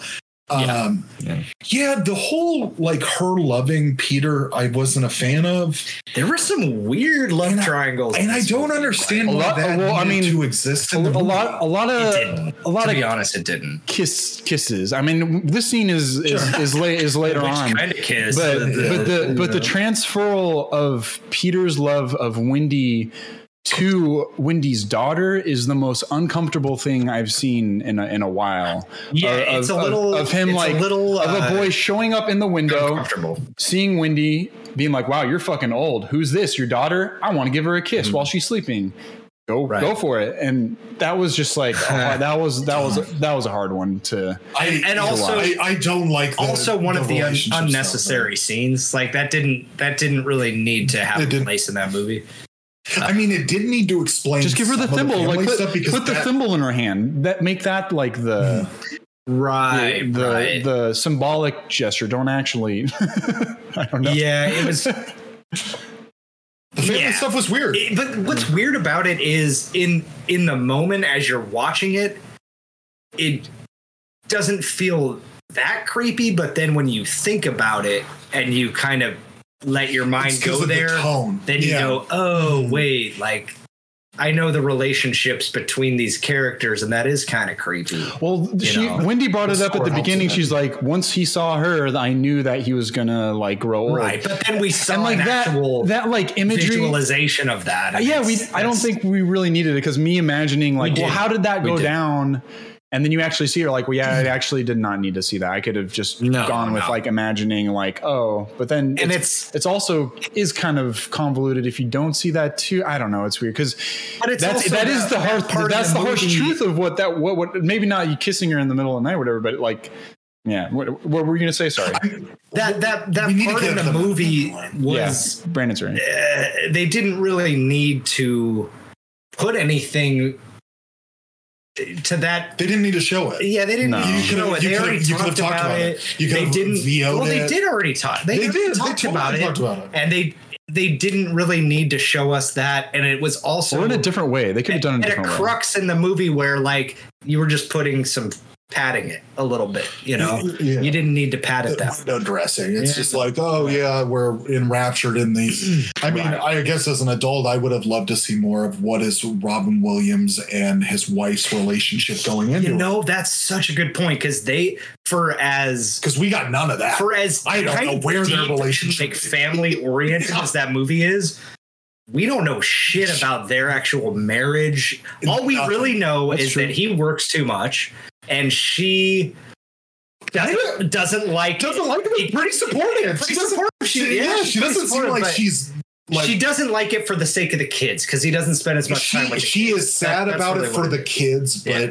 she it it's not like we get a full sense of like. It almost seems like she well. uh, At least, no, maybe we do get somewhat of a full sense, but I get the like got the energy that she understands why he's doing it. So there isn't really too A much bit. animosity. He's the Right. Yeah. so she kind of has to go along with it She- to an extent It was almost like more so she represented like the mother of his children rather than more so like his Yeah, his, his, his yeah. wife because there was so That's much a great there was so point. much more have- there was so much they didn't mother have stuff. any kind of like connection. It was Everything all was about, about Yeah, it was all about mother. the kids, you know. Yeah, her, She was a great mother, and Yeah. he learned how to be a great father. But where was their connection to each other? I didn't really get. Oh, and the that's- stri- and the see, that's strife- where you start getting onto the critic side of it Yeah. because you're like, I know, but that's so You're like, nitpicky. she- in, in the in her the sole vast purpose of amount that of movie was just to of provide kids into the movie. She gets almost nothing I don't else know. in that movie. well, It was there, there's strife there's strife within Okay, the stop it. We're not going to do that shit. That's not a, that's not okay. We're not Okay, gonna, I blarged it. You know, Okay. yeah. that's what. It, it's, it's having rose-colored glasses of the past and, and neglecting to realize that Women have agents. No, that's not true. That's not what Blard. That's not what Blard states. It's bar. Okay. But I get what you're saying. I do. But I also felt like I, I, As a- as an audience it is member- a kids movie. as well, I'm, I'm, I'm not. you That's know- not what I was going to say. I was going to say as an audience member, I felt like uh Maggie or fuck. I'm, now I'm blowing it. Moira. oh, This is going to make my point sound so stupid. I didn't even remember her name. But well, they they even joke about not. no, I know it's confusing. But he forgets her. He's like, Um, oh wait, I'm I in love with Moira. That's right. what I was what I was gonna say is she as a as a kid watching this movie and even now to this day, I feel like she is stronger and more of a badass than than Robin Williams is. You know, like she She does have I, that energy I- about her. she for sure. does. uh, He it Well, yeah, almost Robin like Williams is an asshole at the beginning. We don't need to see their connection because she's more than that. She- is, she's she is so a confident. confident mother. Yeah, she, she- she is a, a, a strong ass woman, and she doesn't really need him at all. But Totally.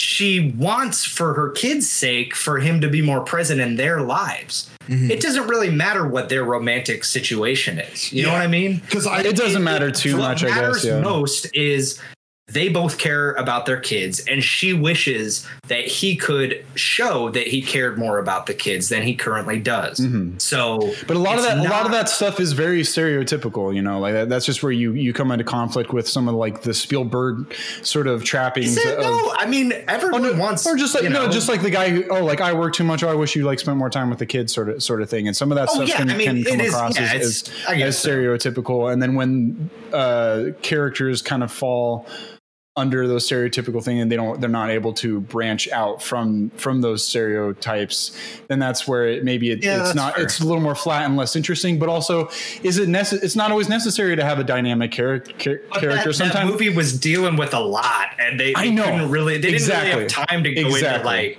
their relationship exactly I, I, I They- that's they pr- cut out the Tinkerbell relationship. yeah but that was that was one scene i mean it, it was it, unimportant it seemed like it went on. but, but, but but this goes back to the thing where it's like oh well he Five minutes. he, he fell he fell in love conversation in the past with the wife and Robin Williams. it totally changes their, his, But their, also- their history their history Patronize. their history between one another Later, okay, we get it, we get it.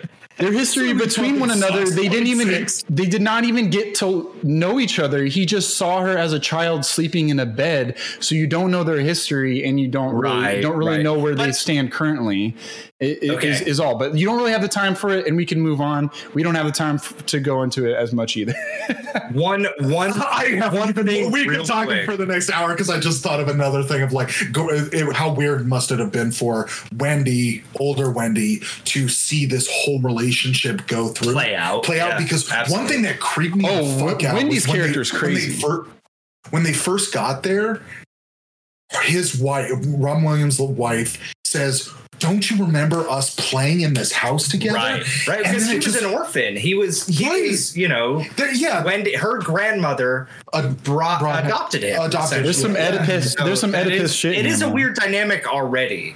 Like it is weird. It is weird.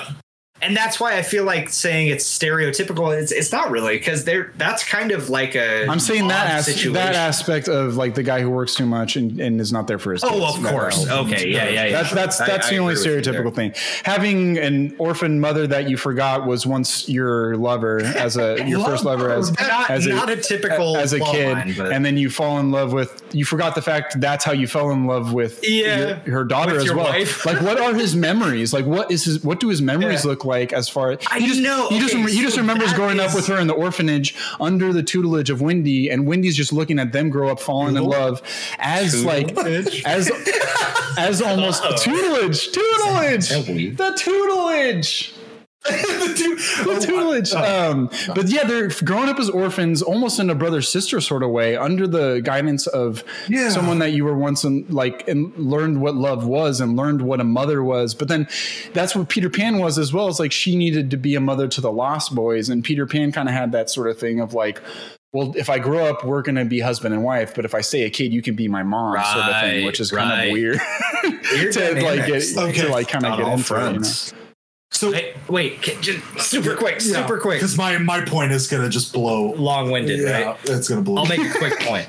Um, the that scene where young Peter Pan kisses uh, his future wife Moira in front of in front of Wendy, super weird. We all were uncomfortable with it.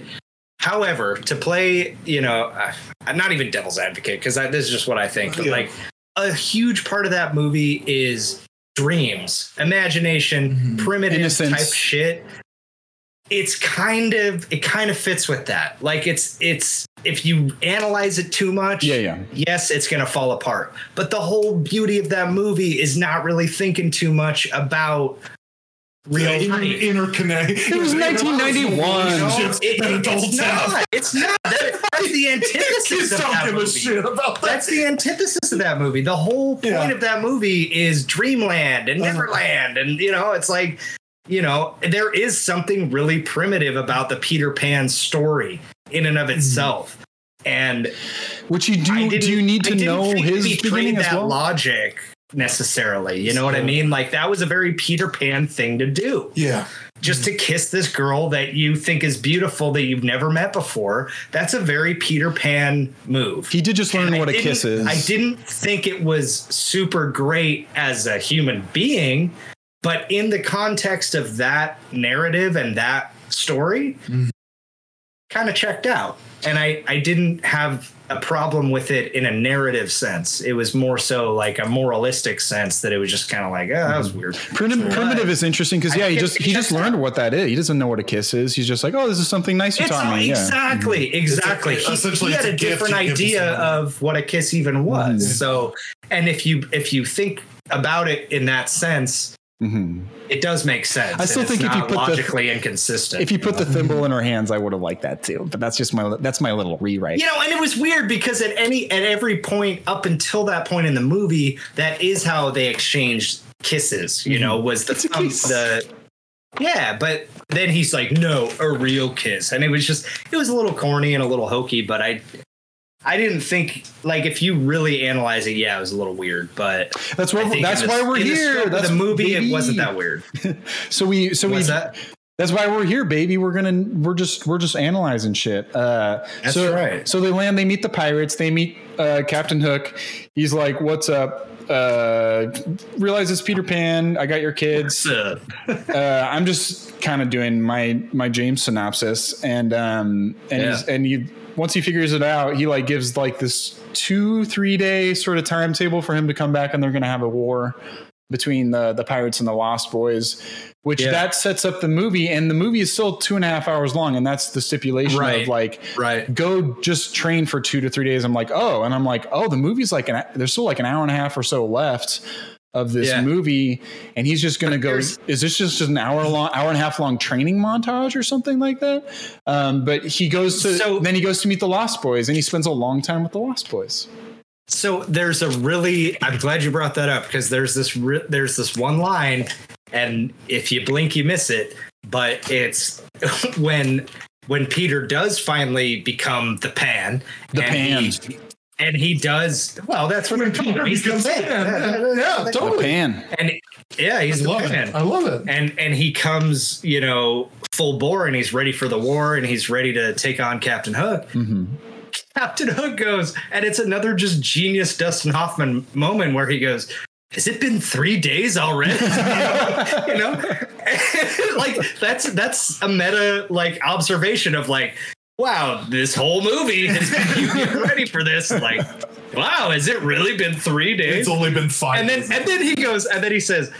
Time really does fly, and so do you. it's so it's so perfect. Like yes, it's almost just like you know uh, that's that's some adult stuff right there like the kids don't know what you're talking about No, but that's just fun. funny That's like great. it's wordplay and it's witty you know That's it's, so it's great Yeah, I love Yeah. I love that. Um, also, I just wanted to like emphasize how fucking great Bob Hoskins is. As, I was as- just as- thinking the same Amy. thing. dude I have to like Oh, he might 100%. it's possible he might be my favorite part a little bit. I don't know. I I love Mhm. anytime He- he's on he he steals steals a it. lot of He those steals it. scenes, man. Yeah. Mhm.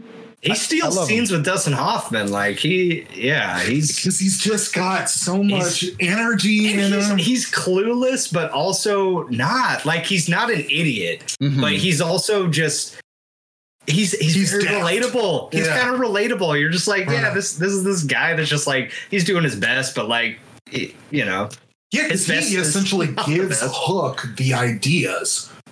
Yeah. yeah. He's, Sometimes he's aware. yeah. He's he like, does. no, it's Peter Yeah. Pan. Check out. Here's the scar. Like, I know everything that's going on. Let's manipulate the kids. Yeah. Um, Oh well, that yeah, that whole part was was and it was His idea. great. It was great when you know Smee explains the whole idea to Hook, and then Hook goes, "Smee, I have a great idea," and he, Yeah. he presents it as it was Mm. his idea. yeah, yeah.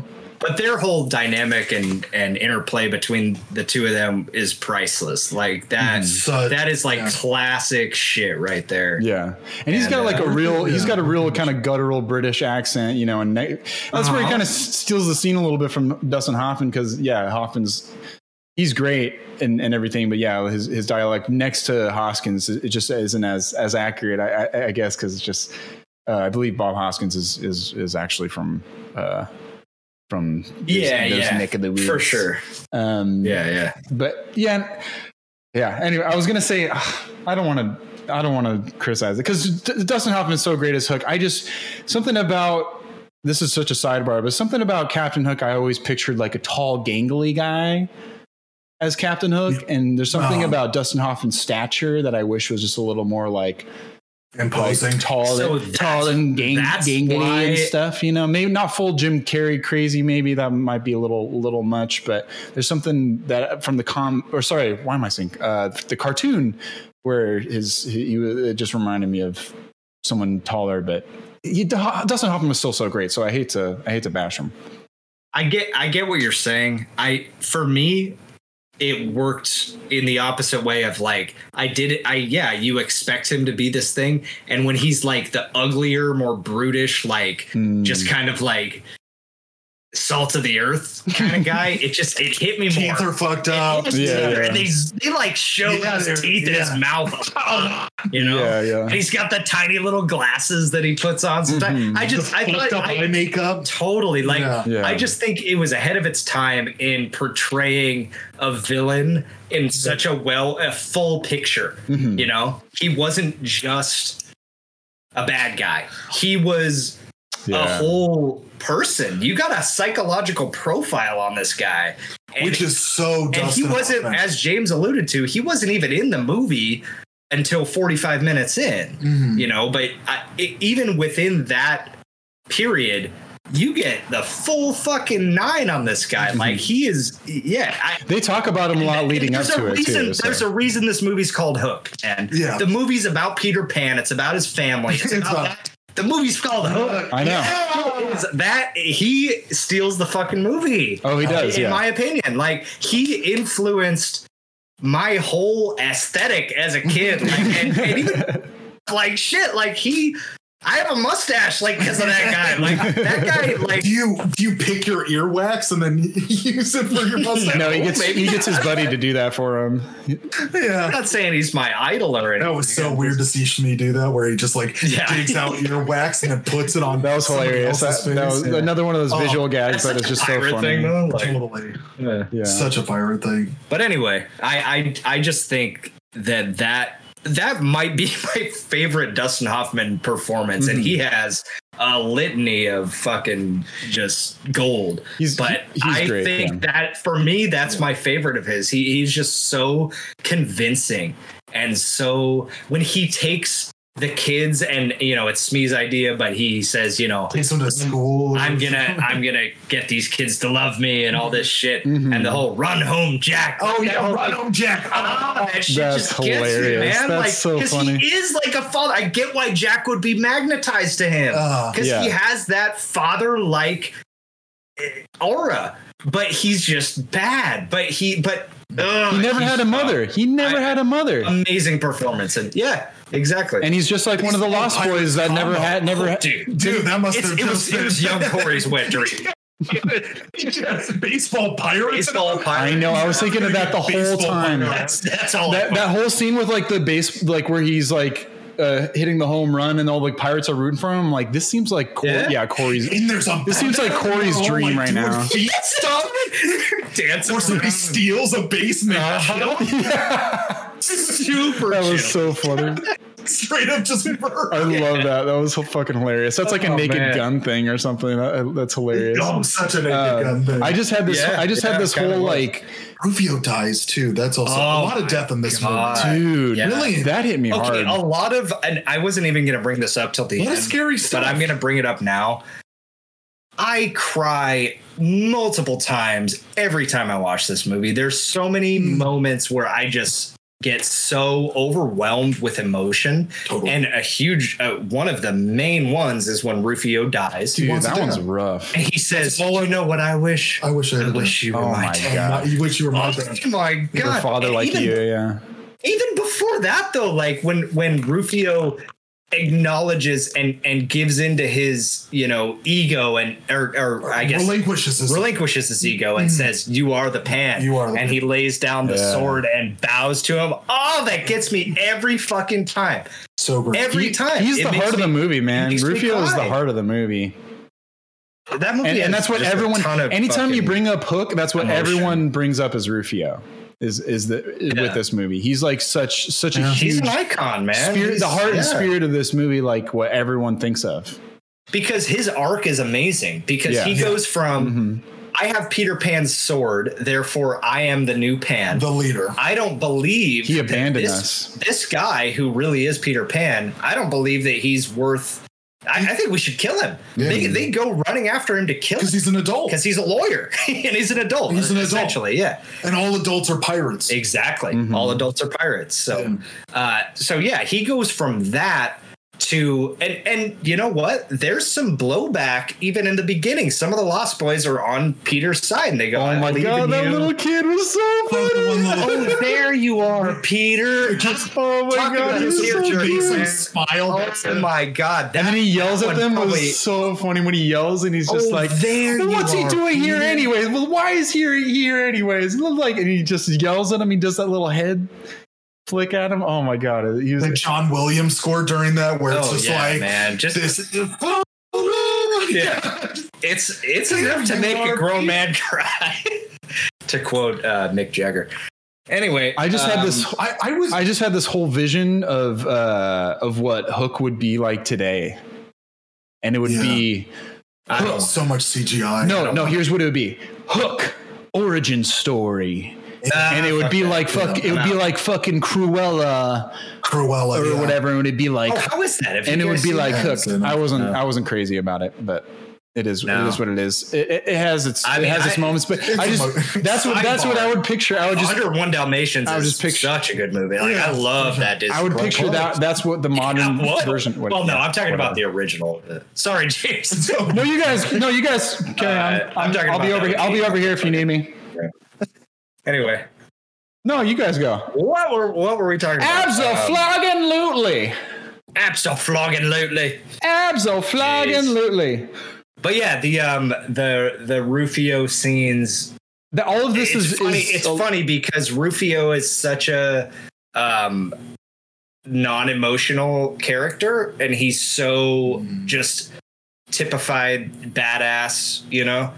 But some of the most heart wrenching scenes are with him in them, you know.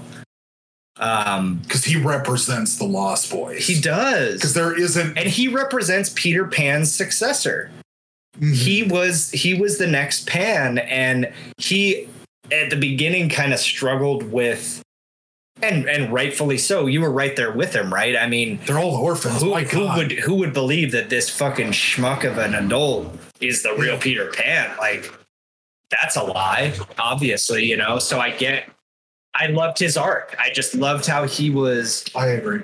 he was looking out for the lost in the boys and he was and he was completely he didn't it, it almost wasn't even an ego thing. It, it almost wasn't because he he didn't not believe that was peter pan to protect himself he just didn't think that was peter pan. It didn't look like peter pan. He didn't fight. He didn't fly. He didn't crow. So that's not fucking peter pan as far as i know. And then Doesn't see the food. yeah right. But then eventually he does That's the best scene. and then eventually he can Such fight and he can fly and he can crow and all of that. Like once that happens he doesn't he doesn't waste any time. Once he sees the evidence that that's peter pan he fucking lays down his sword and he bows and he says you're peter pan. The, the, he, trans, doesn't, he doesn't try to hang on to his ego. The transformation of Robin Williams through that whole process is such a delight to see of like of, of, of him man. like Like, showing oh up my around the kids at first of like his physicality and how standoffish he is at, at first and then like how he like eventually gives in and then the moment he becomes Peter Pan not only his hair and all that but his face and how Oh, he just- and how he his how he molds into presents that, himself. yeah. his Robin Williams is is just like perfect for, for this and then he's- I know he he did like Jack that Jack movie as couldn't well have been made with a different actor as as that role he, hmm. he was Because it would have been. It would have been most likely too tough, Yeah, or the other way, or or not. or s- too effeminate. No. well, I mean, that's okay. I mean, you could have had a woman he play him, couldn't- He honestly. couldn't, he couldn't have met in that middle ground. It, it would have been either he, he is no, not even self-deprecating, but he's either too soft or he's too tough. Mhm. But I don't, especially at that time, I don't know of any other actors that could have pulled that off. Oh, for sure. Yeah, that, I mean that's what I'm getting at. Is You like, know who- you know who they kept talking about, uh, playing for Robin Williams. Yeah. You know who they talked about constantly, like rumors to uh, play this role, like before even like when it was just like a normal Peter Pan movie. Michael Jackson. Sh- What? Steven Spielberg said like that he was never uh, seriously going to do it, but like there was always like these a lot of these articles and rumors that were saying, and Michael Jackson himself was like purported like would was coming forward being like I want to play Peter Pan. The boy who never about This was, this was Yeah, during, during that- peak, like he's building Neverland Ye- at, at his exactly. Home. You know, he's like full Linda. He's got rides at his. Yeah, he's got a portion of Disneyland replicated. I think he was in the Wiz some, sometime around around this time too, and yeah. I think that was much earlier. I think the Wiz was in. Well, then he he was he's done a musical before then, whatever. But uh, yeah, kind of kind of kind of crazy. Uh, but yeah, all the stuff with the with the Lost Boys, a lot of extreme sports. You know, it's kind of like the '90s when they're skateboarding and doing uh, basketball. Basketball, they, too. they got a ramp going up into like the the hoop. I thought that was pretty fun. He's got like a whole track. This set was amazing too. All these sets are fucking great. But he's Right? the introduction Like- of Rufio. He like rides down this fucking cool track. And they're all ch- and they're all chanting for him, Rufio, Rufio, and you just like, who the fuck is this guy? I want to be him. And again, that's that's another cool. another thing where I was like, how did Spielberg of all people think that that was lame? Like that was fucking awesome. Like that was that. It is I- I kowtowing for sure. Like, why did the you know it? The incorporation of basketball and uh, skateboarding. It's not like they dwelled on it. It's not like that was like a hey, we like basketball. Like it was it was just an in passing kind of a thing. It was there was a fair amount of hard. b-ball in there. How many, really how many times was there slam dunks? I'm not saying that I didn't enjoy it, but there was what in a little montage. there was like a couple times where they're slam dunking. sure. Okay. Fucking dream team. There's Olympic yeah, dream there- team there's was like- last year. There's like That's right. at their place, and they're just doing. I don't know. I don't think it was pandering. I was waiting for some uh, Like breakdancing. that. Those guys were like standing around dancing at one point. I was like, they're going to start breakdancing here, but they didn't. I thought that was going to be another another cool. Yo, did you guys? I fucking love every time I watch this movie. I always forget about it, but it sneaks up on me. But I always love that scene where um, it it goes from Hook and Smee talking about uh, his plan to kind of Mhm. take back the kid, you know, get the kids on his side. Where the ship catches on fire. No, no. Well, that yeah, that's awesome too. But I, I it, uh, what we were talking about with the Lost Boys and the basketball and stuff, where it goes from Captain Hook's laugh into this like do do do do do do do do do like this song that they're doing, and he goes ha ha ha ha ha ha ha, ha, and it's like rhythmic, Yeah. and it cuts Oh. like right perfectly into this. Uh, Oh, oh, check I it out next that time. either. Like, like be aware of it next time because it's it's it's really hokey if you think about what it actually is but it's so sick in the moment like it's it's right at the point where he you know takes Smee's plan but pretends it's his and says yeah i'm gonna get get his kids to love me or whatever and he just starts laughing and this and he kind of like bobs his head and he's like doing this little dance almost to it Uh-huh. and then it segues into this like Oh, okay. it's it's when they're training Peter Uh-huh. and they're like, uh, he's gonna have a heart attack. They're just doing this like, Yeah, like, like- hip hoppy right, and those guys are drill, dancing. you know? Yeah. Yeah. But next time you watch it, like it's such a great little uh, sonic segue. It's so awesome. I, yeah, that sort of stuff is, is is so fun. There was this point in their training, like I, they were like holding up signs for him. I forget what they were trying to cheer him on to do, but Happy thoughts. Yeah, they were. Uh, oh yeah, to fly. But I just had that. I had these written down, the, all the signs, and I thought it was great. Each one is a different sign. These kids are holding up, and like it looks like crayon or paint or something. First one is Tink Happy Thoughts. The next one is Horsies. the next one is Bugs. The Yeah. next one is Birthday, Yeah. and the last Yeah. one is Gum. I would love to go to like a protest and just like have all of these. have like a group Birthday. group of people just like gum. Bugs. just people come up. Uh, yeah, I love a piece of gum. Yeah. No, that's not what I'm. Or what if they were just Just following up the movie Hook? Yeah. I'd be like, let's be friends. Come on. You're dressed as a pirate. all You're like, what, doing what's this Yeah, guy's just deal? get- yeah. Protesting gum. Uh, Uh, I Um, took down the, the line that they uh, Rufio says to uh, Robin Williams. You are a fart factory slug. slime, my God. that, I mean, that whole scene cat is like, vomit, Oh my God. scab-picked, Pimple squeezing, finger bandage, a week old maggot burger with everything on it and flies on the side. Oh my god. yeah.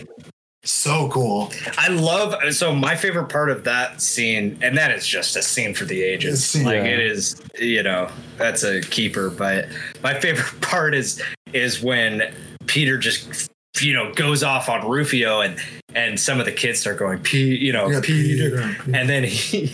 He calls him like a paramecium brain, and then the Italian kid goes, "What's a paramecium brain?" No, it's a one-celled organism with blah blah blah who can't fly. it's just like, oh shit! Like that was the that was the doozy. Like can't fly.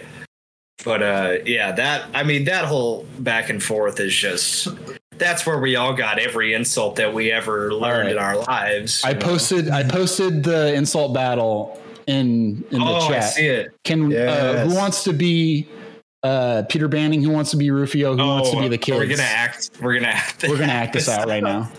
All right, all right. Rufio, we got Peter, and then we got to have uh, the third person doing the, Do the kids, other- yeah. some of the Lost Boys interjections. All right. Uh, you guys I'll are be you guys are in a room together, so you should do Banning and Rufio. I'll be the kids. Okay, All right, cool. Who, do- which one do you want? I'll be banning. All right, go for it. I think you're you're to start, right? Uh, you go first. No, Rufio's first. Oh, Rufio. Oh, sorry, I didn't scroll up all the way. Boiled, dripping beef, fart smelling bubble butt. Bangarang, Rufio. Someone has a severe caca mouth. You know that? You're a fart factory, slug slime, sack of rat guts and cat vomit, cheesy scab pick, pimple squeezing finger bandage, a week old maggot burger with everything on it and flies on the side. Ugh. Uh, uh, substitute chemistry teacher, Come on, Rufio, hit him back. Mong tongue, math tutor, pinhead, a prison barber, mother lover. nearsighted gynecologist. That's a good one. Nearsighted guy. Face camel cake. Kill In your rear cow derriere. Lying, crying, sprying, prying ultra pig.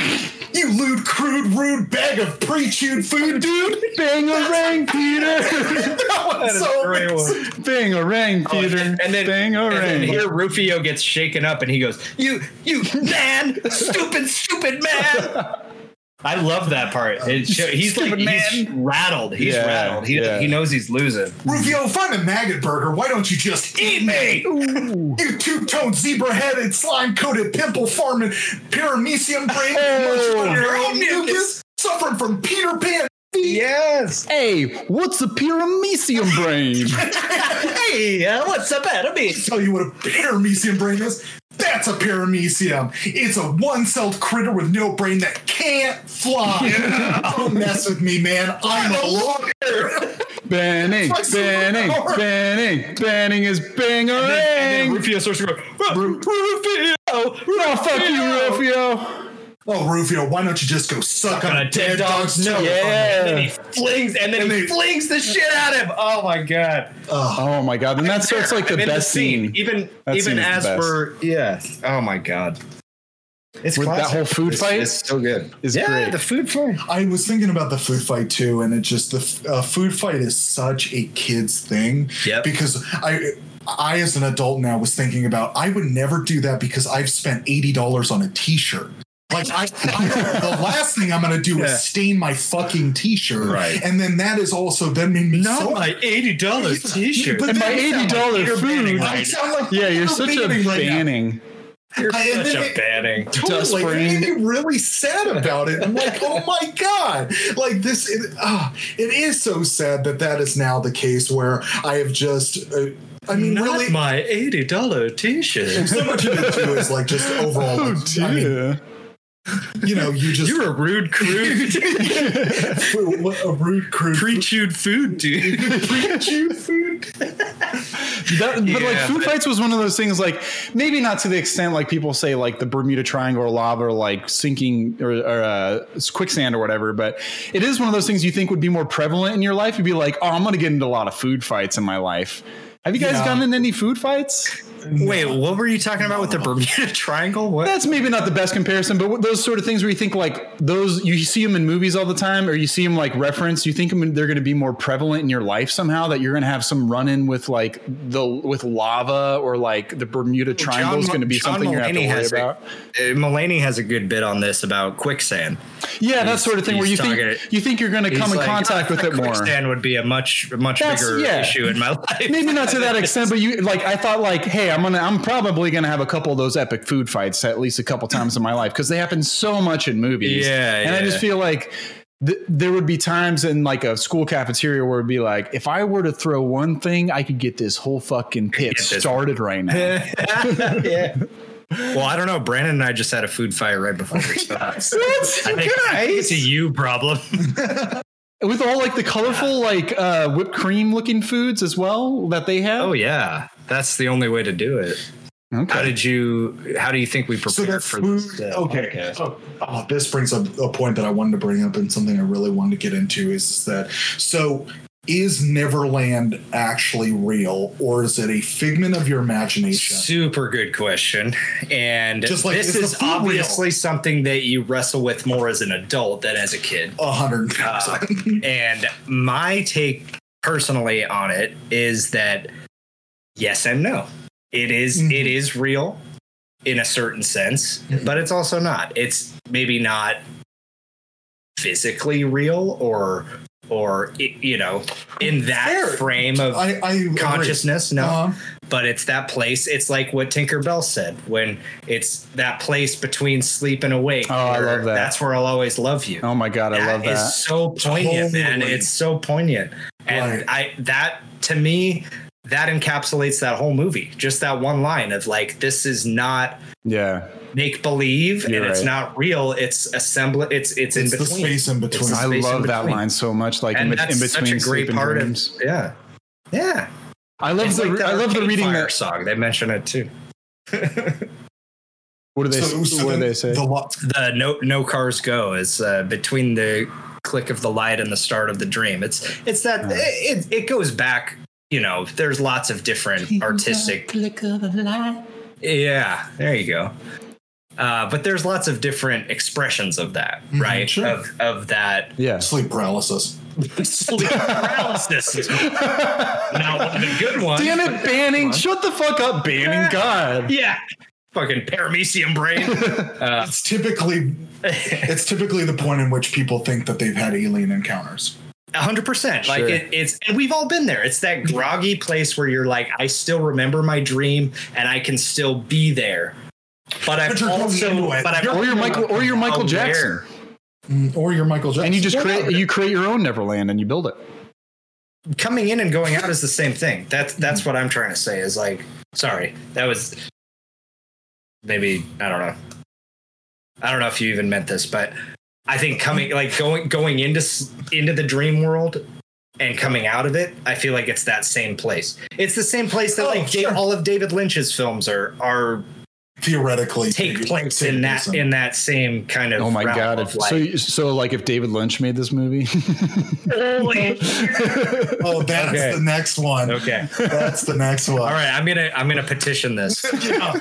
not even a sequel just a remake of hook s- scene for scene No, shot for shot no, you don't but Dave wanna- Lynch. You just want to shot for shot. No, you don't want to shot for There's, shot. so- there's You something about this like the whole Neverland world where yeah, I just really like the straightforward like fantasy. It's it's real. Like you go to Neverland and and and, and it's all Yeah. like a fantasy land that you go and you spend time and it's all there with mermaids and all that. Like there's something about like I just Oh, I- mermaids I are like so hot. I like as a as a as a as a Holy child as a child um and this was this was what I was trying to re- wrestle with too like as it for a kids movie it's just like oh maybe as an adult like I would like more of those like beginning scenes where like he's he's talking about being a lawyer and and all these things that are keeping him from his family and like real life responsibilities that are keeping him from enjoying it and that keeping that kid inside of you. But also at the same time, when I mm-hmm. watch a kids movie, it's like I, I'm still down to just watch a kids movie. I don't need anything for the adults necessarily, like something tailored just for me as well. And there's But something something about that as well, where like it was some of that stuff was like adult sort of jokes and stuff, like lawyer jokes at the at the gala and stuff, sort of things were just kind of like That was a great joke. go over the made the go, go over the kids' heads and, and everything. Where it's just like, oh, it's it's just like not necessary, and it's just like, oh, maybe. But I'm but then I think like, oh, maybe the purpose is is for him to try to get the adults involved and have some adult humor, like to to get them involved. But then the kids to the movie for sure. but I don't think I don't know. There's something about the where I don't find that completely necessary all the time. It's just like it can be just a kids movie, but there's something about Spielberg that he's able to cross that line so well that it's it's it's Totally. totally totally cool. And I don't. yeah, I, I would use that as the, Spielberg's really as good at doing it. the the thing that you would lobby against critics is that they've grown up and they Yeah. don't Dude, they right. don't understand totally, that yeah. this movie at a Totally, at a that's a bare minimum point. is it functioning well as a kids movie and I think we all three of us agree yes Mhm. Sure. the more you think about it, obviously it's going to be like, yeah, there are parts that are conflated that are not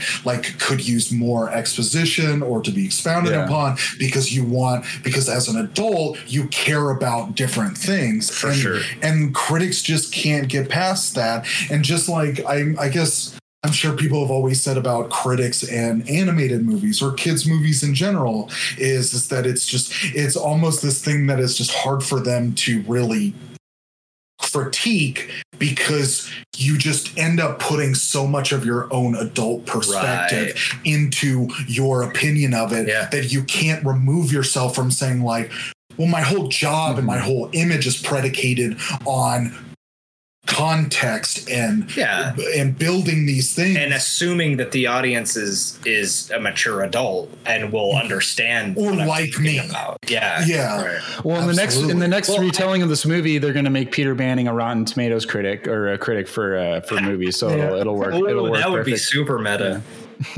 um, but what You're I a was what I was gonna just tag on to that because I agree with what both you guys said, but I I feel like this is a great example of a movie that isn't because okay, there's movies that are made for kids that have adult moments in them or that have a little a little Easter egg. Yeah, yeah. I'm not arguing against those entirely. I'm just saying, and it was just like a general thought. Like it's not necessary always, but continue. Sorry. yeah I just I just think that this is not one of those movies. I think that this is a movie for everyone. Mm-hmm. Yeah, Truly, and I think that's a very rare thing to Right. have a movie that's not for adults and not for kids. Mhm.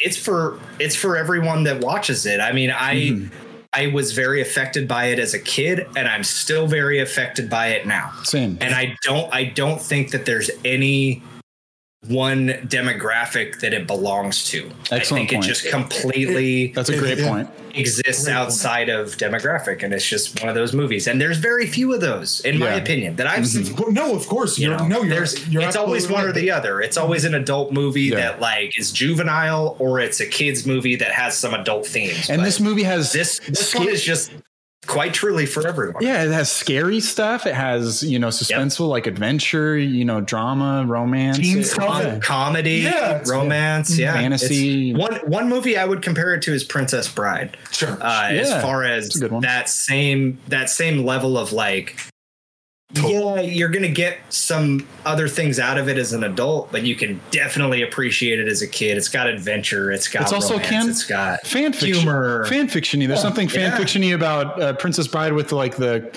commentary constantly cutting in and Yeah, and kind of like a re- retelling of a or like a telling of a fairy tale that's uh a story just- within a that's different. story Yeah. you know mhm, and you're kind of That was- I you're mean, kind of aware of the tra- one of- the trappings of another a, one of my favorite tale. movies Oh, it's a, yeah, that one's great. but And- I, I feel like and i haven't looked into it but i think that one is much more critically acclaimed absolutely because it's such a fresh and original idea But- but they're I mean, both criti- and it is it is I think critics going into this movie are like, "Oh, this Peter It's Pan, Peter Pan again, yeah. exactly." But they're both kind of like cult classics, and I, I would almost dare to say that Yeah. like Princess Bride has had this almost renaissance of it being a cult classic for a while, where it wasn't like universally received when it first came out, maybe, but then as Damn. as time Brandon just as time as on- time went on on. Okay, what's what's up? Brandon just showed me the scores for Princess Bride. Um, you want to tell him? Yeah, but I was just I was just going to say Yeah. that like I think Sorry, yeah, we completely interrupted you. I think Princess Bride had that renaissance, and then it, it people revisited it. And it may I could be wrong on this. Maybe people always loved it, but I just feel like there's this been renaissance of kids that grew up loving that movie and going back to it and being like, "No, we love that movie. This is our movie," and they have the ownership Mhm. over it. Yeah. And I and I don't know. I kind of get the same feeling of Hook, like where it's just preposterous for it to be this low. For like It to talk to man, as many is. people as I've talked to growing up that who absolutely love this movie. The movie that the movie's really made for is kids our age. You know, when we were. I mean, okay, well we were. I was one years old, one year old when this came out, but still, like I grew up with this movie existing always, you know, in my in my life, and it was made for us, and we and all of us like enjoy. it. I don't talk to anybody who's like, ah, fuck Hook, you know, or like You know what's funny? fuck That- ET or something. I don't know. Like some some people Yeah. are scared of ET or whatever, but you know, that one's know what's universally well funny? Received. that you bring that up um my both of my parents you know raised you raised me on hook and but they both absolutely adore that movie Yeah, my sister and too. that was that was probably the reason that i um had so much exposure to it as a Mhm. kid is because my They parents watching were it. super into it Mhm. and they quote it all the time and they i mean that's that's like the family one of the family movies you know but my parents both Mm-hmm. Great worked pick. at a video store and that's where they met oh So yeah, that makes sense you know Uh-huh. that they were all they, that and that was another thing that i was going to mention earlier is you know my dad would bring bring home vhs uh what are they called? I like screeners or I I forget what they're called. It's like a, a Promo. not for a promo. Yeah, yeah. Yeah. So a bunch of the VHSs that we have were not for resale. That's so stamp cool. on the front or whatever. But I remember You missed that, out that hook cover. one, man. That hook one was so just grungy. By the time I was probably six or seven years old, it was just like because I I played that so many times, Sure. you know, to the point where yeah, I've completely internalized that entire movie. You're not the only cool only it. one, man. Yeah, it's just that the Rufio, like you can the Bangarang thing. I don't know. These these things are just that's what makes it feel like cult classic because you can Good form. Good form. you could bring That's that up with one. people and, and and and they'll get it and and the Yeah. people who are fans of it are diehard fans of it you know it's not like Yeah. as as casual or as whatever and and way bigger fans than the person who's who made it so it's just like interesting to see its its right. life and i think that it does have a life after and uh and again like these fan fiction kind of movies where you take a property and you're like no we're going to tell a new telling of it and seeing all these Yeah. disney movies that have been coming out which are just like we fucking did lion king i mean that was just a straight copy and paste Shot for shot. yeah, like version of of what Lion King was, and you could have that, Right. and Steven Spielberg could have done that. And there's something I appreciate. Maybe I said already said it. Appreciate so much about this new, like a different kind of fresh take, and able to to have all the same beats of it and mirror the original tale as as well as something that like I think was very successful. And to Yeah. to sideswipe that as a critic and and to to I don't know, just really trash this shit is really like speaks to the time and place that they were talking about it. I feel like it's, Yes. it's weird. It's Yeah. weird, Cynical 90s shit. Right? every- they want yeah. edge or something. It then. was- They want if edge. you, They want. if you think yeah. about it, it's almost and I just this just occurred to me when you were when you were just speaking right now, and I I completely agree with everything you just said, but um, it it was it maybe one of the first Holly like blockbuster Mhm. retellings or remakes or reboots in a way. I couldn't tell you that. Oh, like the I mean, one of I, the first I- remakes. I can't, I can't think of anything in like the 70s or 80s that was like a major motion picture that like rehashed an old story. It was kind of all, you know, fresh, fresh stuff. Or I don't, I don't know. I, it's just something I thought about as you were talking. Maybe, maybe it was one of the first reboots was- that we saw, and people didn't really get it, or people didn't understand what it He was trying to be. he was inspired by uh, um, the movie Doctor Dolittle. I mean, Doctor Dolittle has been made however many times. That came out in, in 1967, and I believe that one was like very big and everything too. And he, he wanted something that was a lot, whatever, pomp and circumstance, like a lot of like, and he wanted to be a music. He was thinking about being a, a lot of drama. being a musical and everything too and, and theatrical and, Yeah. and he always loved the stage play and I I in that documentary I watched on YouTube, he like directed a stage play of of Wendy and Peter, whatever, like the original story on at his school, and he always, his mom always ran read him the story growing up, and he he. I think some of those epics of of I think yeah maybe like the 60s and 70s as far as like a retelling of a, of a story uh yeah that that one that's kind of tough as far as like I think I think mainly of Disney. You know, I think of Yeah, I think of that, and when they start to do live action and then re redo it that way, I think there's dim- been was- different different phases of that. You know, Yeah, I guess I'm just wondering if there was ever a huge director with a huge, you know, celebrity cast, A-listers that embarked on retelling an absolute classic. 101 On the Dalmatians did with. Glenn Close shortly after. I, That was I mean, that was way after. That was, That was- ten yeah. years after. Okay. that was early 2000s Okay. or late 90s at the earliest. But Mhm. I, I'm I'm serious. Like I'm thinking about it now. Yeah, I'm like trying to I don't I don't know of any comparisons really of taking liberties with a well-established classic Mhm. and saying, "Hey, we're gonna expand on that." I mean, Mhm. Star Wars hadn't even done. that's that just yet. like such such the thing You know what I now. mean? But yeah, Yeah. it's and I, it's, I think it's totally I think we have now. what they were doing at that time too were like uh old radio like uh serials they were doing like Yeah. the, the phantom and fucking the shadow and and they were doing some, co- Okay. some they were starting to do some comic book stuff at this time I, I think as well with like the superhero stuff is like around the corner I, I think but I mean Brandon you brought up like 90s sort of like wanting it's starting to get into that grungy edge sort of thing coming out of the 80s uh sort of action Yeah. action movies sort of a lot of those were, were glorified and, and more really realistic popular kind and, of stuff. and Yeah, um, so the- but then people rejected this for being so schmaltzy and, and and everything but like Too candy coated. yeah and I, I i don't know it's like i'm trying to think of other movies that were popular around this time that people were more leaning towards but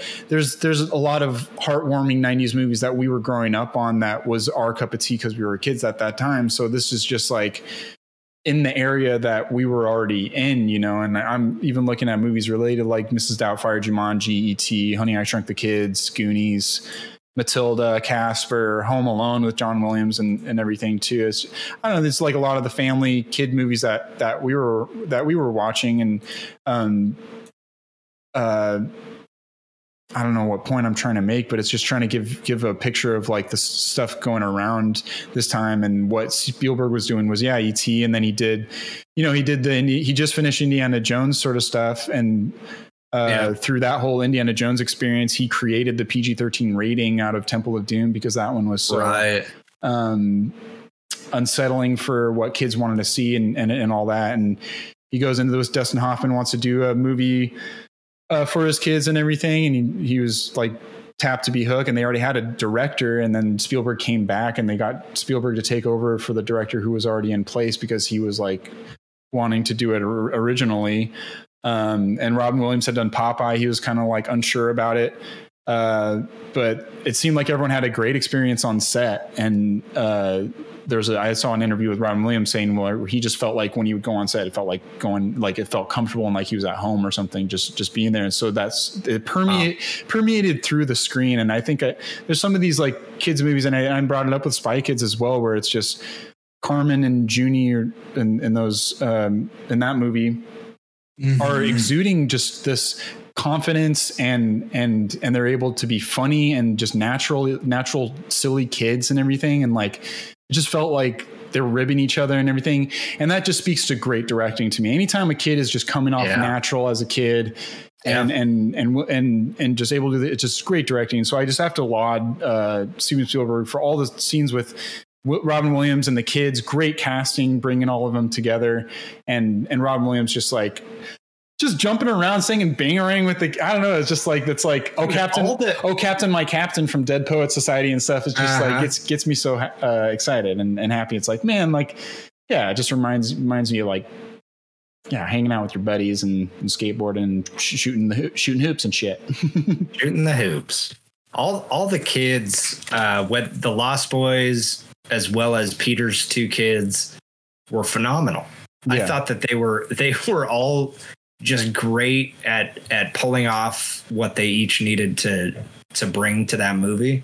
Mhm. And I back in those days, I don't think there were a whole lot of really good kid actors, and I they Sure. they found a bunch of them. That that's pretty impressive in and of itself. And like you said, He- James, he to do- he Spielberg's done- credit to Yeah. to get that out of him. I mean, He had done Goonies. yeah. That's right. And you know, Stand by Me and, and stuff Yep. like that. So he was, he was familiar. It's interesting. Well, I just mean those types of movies in general. I guess, I Oh, guess you're right. Like coming out of the '80s, there were Yeah, kind of Kid that was kind of a new that was kind of a new genre. ET as Like, well and uh, everything. Yeah. Pre-teens, yeah, Mhm. yeah, ET. Yeah. Yep, absolutely. Yeah, and he's like he's kind of I don't know he's kind of a kid kid himself. He's just he just has that imaginative sort of attitude. But there is something that's like I feel like he's coming to terms with things in his own life and at this time point in time, like making this movie. And it's interesting. I feel like he is uh, really relating with with Robin Williams. Everything going, Robin Williams is going through in in this movie and and Sure. uh, in his own life, and that's interesting to get into his ethos a, a, little bit and um and all his his his kind of like relationships but so that like they'd go they go through the whole like a bunch of vignettes with all the lost boys and a lot of like montage sort of like stuff of him getting ready and training and being sore after doing all this uh crazy stuff. And then um does he and then he find he's trying to learn how to fly and he goes and he uh, finds the tree where he used to live and the thimble that's a kiss and then that's where he goes through his whole flashback thing. Yeah. correct, correct? Is that that's how it goes And he remembers, yeah, he remembers John and Michael and uh yeah, his whole previous what are they up to? upbringing on Neverland. Yeah, I know. They didn't really tap I into guess I that. hadn't really thought But about I, that. I feel like uh, I don't I don't think this is just my opinion. I think this is common knowledge. But Toodles' character in this, he was one of the original Lost, Lost Boys Boys. that Peter right um, ran around with back in the day, and Mhm. Yeah. I, as as absolutely over the top and corny as the actual last scene of that movie is, where he takes off off the balcony and you can see his like I was laughing so just hard cartwheeling in the air. Like it's that's that's pretty one goofy. that's one thing but pretty like goofy, but, But he like that's one thing, but the one thing that he screams as he's going out the window is seize the day. Seize the day. I, I feel like that that is the one point in the movie where I kind of cringed, where I'm like, ah, that was unnecessary. I was like that cracking was up so hard. uh, you could have said anything else, you know, that maybe related back to the plot a little bit, or you could have said bangarang. I mean, that would have made Bangarang! sense. Yeah, oh, that would've been cool. Seize the day, like that. that's such a generic fucking. He like writes bangerang bangarang on the cloud somehow. I don't know how he would, I don't know how he would do that. With his farts. He'd be like carpe diem. with his marbles. With his marbles, yeah. 呵 呵 But um, that that turn was yeah. was fun. That was fun. You know, like Spiel, Yeah, Spielberg really goofy. melted, and he's like, yeah, and he's gonna fly out the window and do a Yeah. flip. It's like and, okay, and not only not only did he fly out the window, but everyone that was in that room was just like, "Oh, awesome! Look at him go!" Like even fucking Peter's wife, who did not go to Neverland, did not know any of the context of what happened. She's just like, "Wow, a grown man flying out the window, super cool!" Like she that that was kind of funny to me if you think about like, yeah, it makes sense that Peter and Jack and Maggie and Wendy would be like, "Oh, there goes Toodles," but like why would Moira fe- like just look endearingly and laugh and like, oh, there goes my, you know, my friend just flying out into the sky? Like that doesn't really add up, you know. oh Toodles. She she probably would have had some questions about. about why did that. I wonder why Toodles came back? I wonder why he was one of the Lost Boys that decided to come back. I don't know. Because they originally wrote it where Toodles was married to Maggie Smith. But then for some reason they like Oh, really? Oh. that idea. That's that gets too complex. Too Yeah, complex. exactly. But then you still kept him there because he was like, Well, he was he was great, man. I still I lost my Every- marbles. Every time I, Yeah, every time I open a door and someone's out there, I always want to go, "It's snowing," and then close the door back on them. That that was just one of my favorite. Like Robin Williams is like. Gotta be prim, gotta Yeah. be proper. He even he's like, you know, manners are a big thing out here in London. Like, we got it. He's like, Jack, spit your gum out. Like, "Stop, you're gonna break your neck. Like, come on. And then he's like, knocks on the door thinking like it's going to be some, you know, hoity toity entrance and Toodles, it's snowing. And he shuts the door back on him. It's just fucking great. Like, I don't know. I, I always took that away. Even as a kid, I was like, "That's hilarious!" Like, Yeah, he was a he was a fun character. This guy's lost his marbles. Yeah, you know that's going to pay off somehow, but it's just like that sort of fun, fun drive payoff. But then it's also, Yeah. Seize get it, we get it. It's, no, seize the it, we day. get it. Yeah, that that was super uncalled for, to be honest. Like It made me very joy, joy, joyous. I was like, oh, okay. Really? I don't know. Is there something just the energy? Just like the movie en- It was- didn't end on the It was period. to It- me, it- but Yeah, yeah. No, I, I I agree too. But there was something about it where it ended on an exclamation point a little bit, where it was just like Oh, about about to end all calm, and then that happened. It was like, woo! Ramped it up. Yeah. I mean, I love the idea of him flying out. Oh, I, I really liked that. We- we and that. even the terrible fucking animation of him like doing a cartwheel and then going off to the Yeah, second star to the right, good. you know. But I hated that he said seize the day. I'm like, that's my least favorite part of the whole movie. Like he, he could have said something besides that. Like that was just so out of nowhere. Yeah, it was, Like, it was. generic. Like, like be your toodles. Like be do something that's more captivating. I dropped my marbles again. No. Yeah. totally. But just To- totally. It's like the the writers were just like, I don't know what. Give him something to say. He's he's excited. He'll say seize the day. Bangarang, bitch. Bangarang, um, bitch. What if he just said bangarang, motherfucker? And just like, and then Skrillex beat drop. Oh man. Um, so Oh. so the, so that whole flashback happens and he kisses uh tinkerbell grows she like she makes some wish somehow and she grows tall so they can Julia Roberts and robin williams can have a scene together was what my guess was was like we need to have Yeah. have them have a scene Yeah. together have them standing get her out of the sound stage and have them uh, or whatever she was in and have them stand together and, and have them do a little thing the kiss was we talked about it and then um It was weird. it was weird. Uh, it, it felt like a fan fanfic in, in a fun sort of way, but also kind of just Yeah. like, where are we at in this movie? And um, Yeah, it definitely gave you that moment of like, wait, what? I'm gonna go to the hold on a sec. Like, what- Why are we what's happening this? in this movie? Yeah. Yeah. yeah, uh, The placement of it, I think, was weird. because it was close after that flashback too. And it's just like, oh, we're really getting into which at first when it started to get into it, I was like, ooh, world building. Oh, interesting. The lore of Peter Pan, interesting. Like Right. maybe it'll maybe this will and then once it did i was like you know actually i didn't really care to know Yeah. about like the, Yeah. the That wasn't my favorite. the carriage just like kind of floated away like on its own reason it was just like oh peter pan didn't want to be with his mom it was just like some weird reason why Yeah. the carriage floated away and then he landed on some satanic ritual site and got Yeah. transported into uh by tinker care. tinkerbell like picked him up and brought him into uh, Neverland, another motherly figure that brought him into Neverland and then kissed kissed him. I don't know. I think I There's a think lot- that whole that whole part of the movie they were trying to give you a really condensed version of his backstory, yeah, but they didn't even need to give you any of his backstory No. for that movie to work. Like we No. knew he's a legend. He's the pan. Like Right. he Yeah. doesn't he does he needs no introduction. You you're not going to do a need prequel as well as, and, and as a sequel. gonna right if you're gonna go into his backstory you got to make it way more flushed out than that Right. you can't just give like a little tease of it and then be like okay so there's kind of what happened like it's all or nothing you have to either Mhm. forego giving a backstory entirely or you have to like do a whole other movie almost about Mhm, what that's sure. about I want that hook that- backstory, it was, baby. It was very, it was very flimsy. That whole scene was just kind of like, eh, we're trying, we're trying to give you something, but it's also not much, and we're sorry, and we're gonna move on. It's relatively quick too. Yeah. So it's I mean, at least it has that going. At that point in time, it's kind of like, nice. eh, you know, it feels feels a bit longer, and it's Yeah. like right before the climactic, like huge long battle scene. That like, do you guys? Yeah. I mean, as a kid, that's fucking awesome. They're just running around as as pirates lit and just like. end.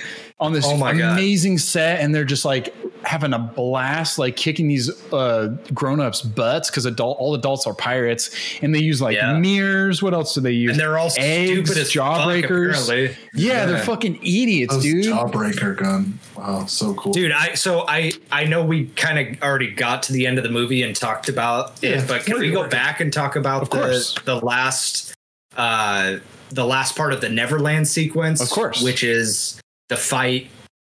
It is so long, like it's so drawn out. Um, You're talking about now where Hook gets Hook and- unwigged. y- well, that's that's the end of it.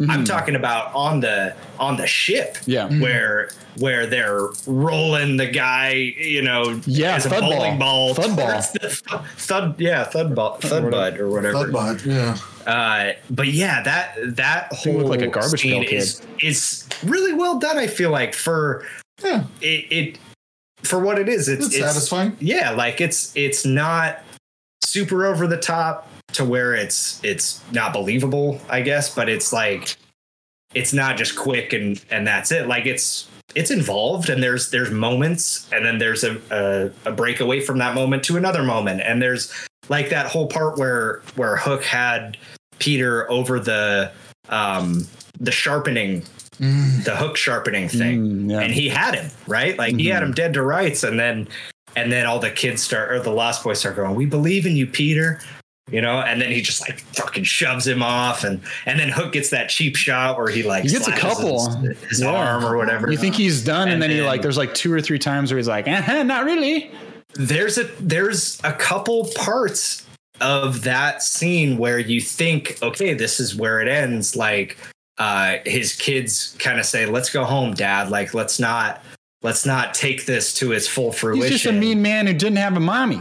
he's a mean man yeah but there was there was i counted this morning when i watched there was like two maybe three parts where you thought Mm-hmm. oh like don't end it here that would be so corny Mhm. and they make you think that it's gonna but then they bring it back in and it's Yeah. it's a cool like dynamic kind of like um yeah because like peter he's walking away while they're still on the ship and Dude, he's like, that's that was gonna go home." scary. Like when he's like, "I'm gonna haunt your kids and your Yeah, kids' kids." Like exactly, that idea of like, I'm gonna go home and grow old, but even when I die, like it's possible Captain Hook will come for my grand grandchildren or something like that. nothing Is yeah, like there's that's nothing more that was kind of scary. He's like, shit, I got to do a Back to the Future, Marty, and, and turn around because you Yeah. called me chicken or something. You know? he, he totally did but it was it was in a subtle way i feel like it wasn't overdone he was you know i, I actually love that exchange because you know peter turned back around and he he flew over to him and he's he's basically said he's like what do you want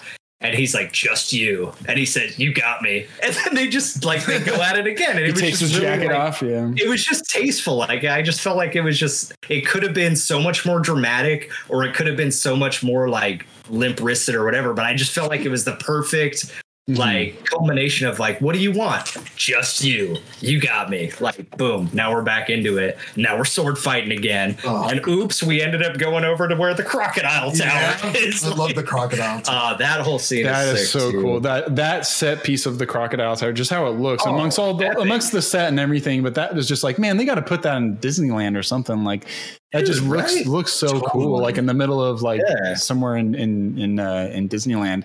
But I will say, I will say that like this portion and the beginning portion, I think could have. I, I, think there's all of the portions could have been tightened up just a little bit. I, th- I think there's there's as a kid again, like I think all this action is really fun and all the thud ball and all the jaw breakers and, and all that stuff is really cool. And there's a lot of inventive, imaginative ideas. I just Yeah. yeah, I, I I'm just again trying to like put my mind in in the put my head in in the mind of a, a, a critic sort of pirate person and and be like maybe like Pirate this person. this this starts to like draw like draw out a bit and start to like okay Yeah. overstay its welcome a little bit i'm like ready to how long how much how long is this They thing going for sort of thing? a little bit. It could have been Yeah. two hours instead of two and a half hours. i'm just still hung yeah like this is what this is about but still hung up on like how like just the disdain surrounding this movie at the time it came out. And i don't think it is the same anymore as i think what we're all kind of like agreeing on. I don't think it is the Yeah. same uh feelings toward towards it. And if that's true that spielberg has come around to liking it again that I, I would really hope so. That would just that would just make me happy. That whole tim burton thing with with beetlejuice and everything it's just like dude that's what's wrong with you now. It's, a, it's such a bummer. Right. not that there's Right. anything you can do whatever the fuck you want that makes you happy. Who am i to say? I'm just it's just a bummer. It's just like you don't even like the thing that makes you so great anymore either. made It's you something that's kind of sad Like, some- right. it's kind of sad about that but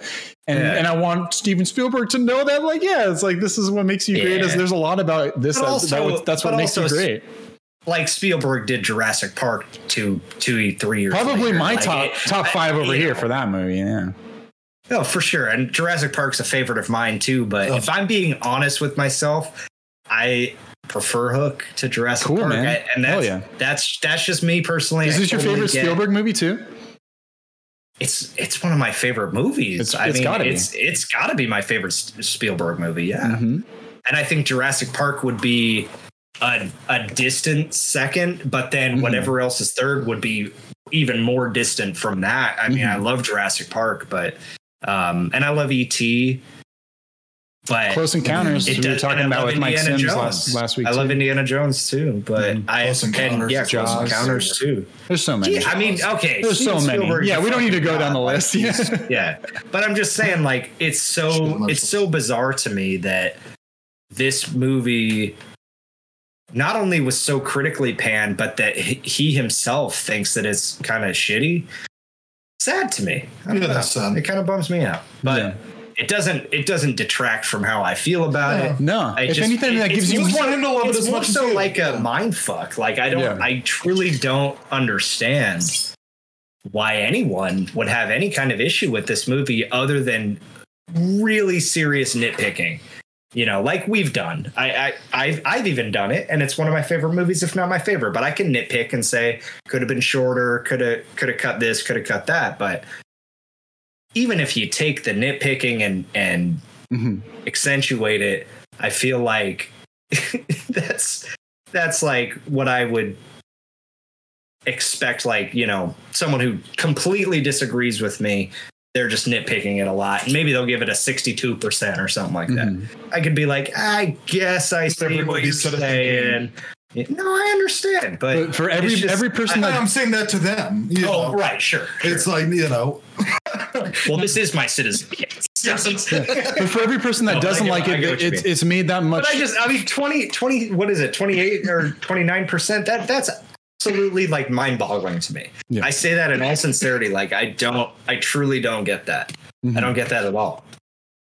And for everyone that that doesn't like this movie, I, I think there's someone that absolutely loves it with a passion. And I, and again, I think that that blowback of maybe the critic side not liking it has created such fervent fans uh, because there's this defensive, more defensive sort of ownership of it. That that it's again, as I've mentioned before, that ownership becomes more apparent when it's like, no, I feel like I have to defend this movie because for some reason Right. it's not either getting the credit that's due or it's getting lampooned as something else, which is is unfair. Because I think there's something about again, there's something weirdly political about uh, how always how fucking critics rate things. That's a huge thing. They know Yeah, so much. course. They're not. I mean, look- they're their not job. looking at it as just their like. job is to be critical. But there's certain Yeah. times where it's like you're not, you know, too much or whatever going into a movie. Like you've seen the trailer, you know who's like, oh, this So- is this is John. You know all the people going in, and there's like sometimes it's just better to be a dumb audience, not dumb, but like I'm dumb, whatever. But just like to be ignorant or whatever, or just be unaware, oblivious to all of the tra- all the other things Sure.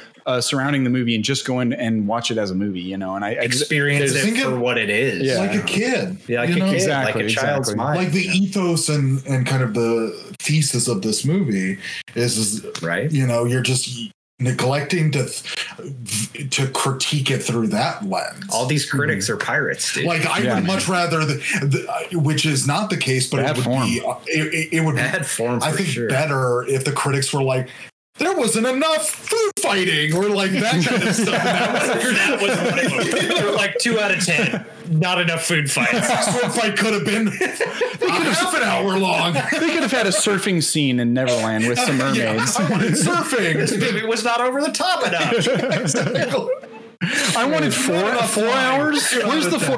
Give us the four hour Snyder cut. Come on, baby. Boring. Uh, oh well, yeah. I mean, that's uh, man. I feel so. I feel like we so thoroughly explored this this movie in, in a great way. Um, if you don't mind, I, I was gonna read a couple uh, reviews. If you can uh, entertain me for a second, so I'm gonna do a couple. I'm, I'm very curious. Actually, I want to hear what I won't go too these long. reviews are. This one's been pretty long. I won't go go too crazy. Um, but these I'll do like little snippets. Uh, so here's Los Angeles Times. This is from '91. Kenneth Turan from uh, LA Times review. For very much like Peter, it has clearly gotten harder for this director to break free of the lure of material things and believe in simple magic. Yeah. What does that mean? Can you read that again? This seems like the Read that con- this seems like the conclusion to his review, and it is kind of like out of context in, in this little snippet. But I'll read it again. For very much like Peter, it it has clearly gotten harder for this director to break free of the lure of material things and believe in simple magic. The whole fucking movie is about. That's what it's about is the magic what, and what not. is he talking about? he's- I- I he sounds like I- Banning. I could I, I my take of it is is that like the world building stuff, like instead just forego that and just go like because Peter Pan is Peter Pan. Like we don't need to learn about so so of that take out stuff. the uh, like it's like him as a baby and how he got there. We don't need to learn that stuff. Just let the imagination be the imagination of it. He wants to get into like Spielberg But- wants to get too deep uh, into the the woods of all of his I, I, backstory I, and stuff. I don't think I don't think there was there was a, a couple scenes where there was a little mm-hmm. a little too much of that possibly, but Providing I specifics. definitely I definitely wouldn't say that this is a movie where not enough imagination and a little too much uh, you know Yeah, it's really hard to too teach- business. Not enough Yeah, simple that- that magic. is Yeah, there's not- there's so yeah, much that's magic. not what I would say. Yeah. yeah. There's so much magic. That's bizarre. Um, this is Gene Siskel. Of Oh, uh, yeah, you know, I'll, I'll, I have bizarre. I have uh, I have Ebert's review as well. I'll read a snippet of that after Oh, after, here we go. after this. Oh, But here's here's Siskel's little. This is just a sentence, but a woefully uneven retelling of the Peter Pan story is what Siskel says. Um, there's one I want. There, I have. Oh, doesn't. Uh, what does that tell you? It's just that one's very like yeah. I mean, I could go to his whole review, but I don't. know. It's it's long, and I don't need to go through uh, all of it. Here's That's- a little. Here's a little. Ah, Okay, good. Do you want me to? I'll go to. Do you want me to go into sni- into Sniskels into Siskels? Yeah, do Siskel. All right, here I'll go deeper into that. Um, give me one second. Uh, da-da-ba-ba-ba. What the fuck? That's not one I. I don't know if it, it'll give me the whole one. It's just sending. just- I- it's sending me to Chicago Tribune, the head, the main page without anything. I'm sorry. Are you doing on battery? Um, so I'm. You got battery. I'm gonna skip Right. that. Sorry, I don't have that. Uh, but I will go to the Ebert review. Um, just like this one paragraph, I thought was a very critic thing to say. The sad thing about the screenplay for Hook is that it's so correctly titled. This whole construction is really nothing more than a hook on which to hang a new version of the Peter Pan story. No effort is made to involve Peter's magic in the changed world he now inhabits, and little thought has been given to Captain Hook's extraordinary persistence Okay. and wanting to revisit the events of the past. That sounds like they had the whole review concocted before they even watched the movie because they thought that was a clever play on, on Hook. Oh yeah, I have a I mean, real that's- piercing. Uh, yeah that's i mean that's that's Ebert's. there's another one over over here that was that's totally like that too from chicago tribune Dave Kehr hook never sets sail Oh, just wanking off. Um I don't like. I don't like it. I don't uh, like it. yeah that's that's a couple of the critics um if you go to i've been going to amazon it's just easier i can do some rotten tomatoes reviews as well to get into the spirit of um of it all but the what amazon does is it puts up like the most helpful or what people vote as the most helpful comment so i like to read some of those top comments from from other people. Um top reviews. So this was from maker melton five stars. I don't care what the critics say. This this moving i think he meant movie. This moving made a huge impact on me as a child i thought the lost boys were the coolest version i've ever seen as an adult watching this movie it still hasn't lost any of its original charm and it reminds me not to not always to take myself so seriously when you do you end up losing a bit of yourself that gets harder to get back maybe they didn't intend to impart this deeper meaning in the movie but i still love it corey did you write this review Ah, Busted, large. Um, large. the next one Uh, is no, but that that was pretty well said. I mean, Yeah. yeah, it, it. I think there as there's lots of different themes uh, throughout this movie, but I think that main one is, and it seems so simple to say, but just like don't don't take life for granted Totally. and that Absolutely. like that's such a that's such an easy thing that everyone would agree on but like in community to you know. nuance it to to make it in the way that you did but still that really is the point that's driven home Family. Pretty solid work, in my opinion. Family. You yeah. Uh, But no, I mean, I, let's actually let's let's okay, unpack okay. that. No, no, no. Okay, let's pack it back. let's pack it back in. Well, actually, let's pack it in. So let's wrap. Let's, Let's wrap this- it up. Let's wrap this Put up. And, you, and you've started the your. No, one more, one more, uh, or a couple more audience Okay. reviews. I only did Oh, one. jeez. One more. This one's from Dreyfus. This one says it's from. Dre- Pin in that. This one says this from Dreyfus. Oh, you're trying to do last parts. I was just going to do like a couple more audience No, no, do, an, do another one. It's from Dreyfus. Richard Dreyfuss wrote this. Oh no! Shit. RD. Not actual Dreyfus, but uh, Dreyfus username on Amazon. Oh man, what a Spielberg ad! The most underrated Steven Spielberg film ever made. It's not as good as Jaws. Sorry, what? The most underrated Steven Spielberg film ever made. Critics do not seem to understand how brilliant it is because they are stuffy adults. They relate Yeah. more to the pirates than the children. Any kid watching this movie knows exactly what it's like to be a child, and any adult that hasn't completely forgotten their childhood understands how easy it is to lose their way. Yes, Fuck. All right, Dreyfus. Dreyfus. Um, uh, that's good. It's just it's the same thing. It's like if you if Yeah. you don't if you don't like it, you're a fucking pirate. Like that's Yeah. that's, Yeah, essen- that's essentially the sentiment that they're that they're trying to say. All you care and also about is money. and also Yeah. underrated. Like there's a real defensive ownership. I think of this movie. A lot of a lot of the reviewers kind of like have to defend it um, against like people that are unseen. I feel, but this has, has eleven thousand reviews and it's four point eight out of five. Like people fucking love this movie. Like That's wow. That's good to hear. that's that's the real poll right there, you know. And then on on Rotten Tomatoes, I mean, the amount of audience reviews is, um, if I can see right here, two hundred fifty thousand reviews, and it's at seventy six percent. But that's two hundred fifty thousand Wow. plus reviews, and I mean, That's- if you can get that many people agreeing on anything, come on, come on. So Rotten Tomatoes audience score is 75 and the critic score is 20 something. Twenty nine with That's- with sixty That's six got to reviews. be the most but- polarizing movie that you guys have done so far. I think so. so. Yeah, I mean, that's, that's a lot. Yeah, that's that's- 50 50%. yeah. This this one is 29. 29. 29% for uh, critics and then 76 for audience. That's that's super It's vast. Yeah. Yeah, it's Wow. it's vast. vast.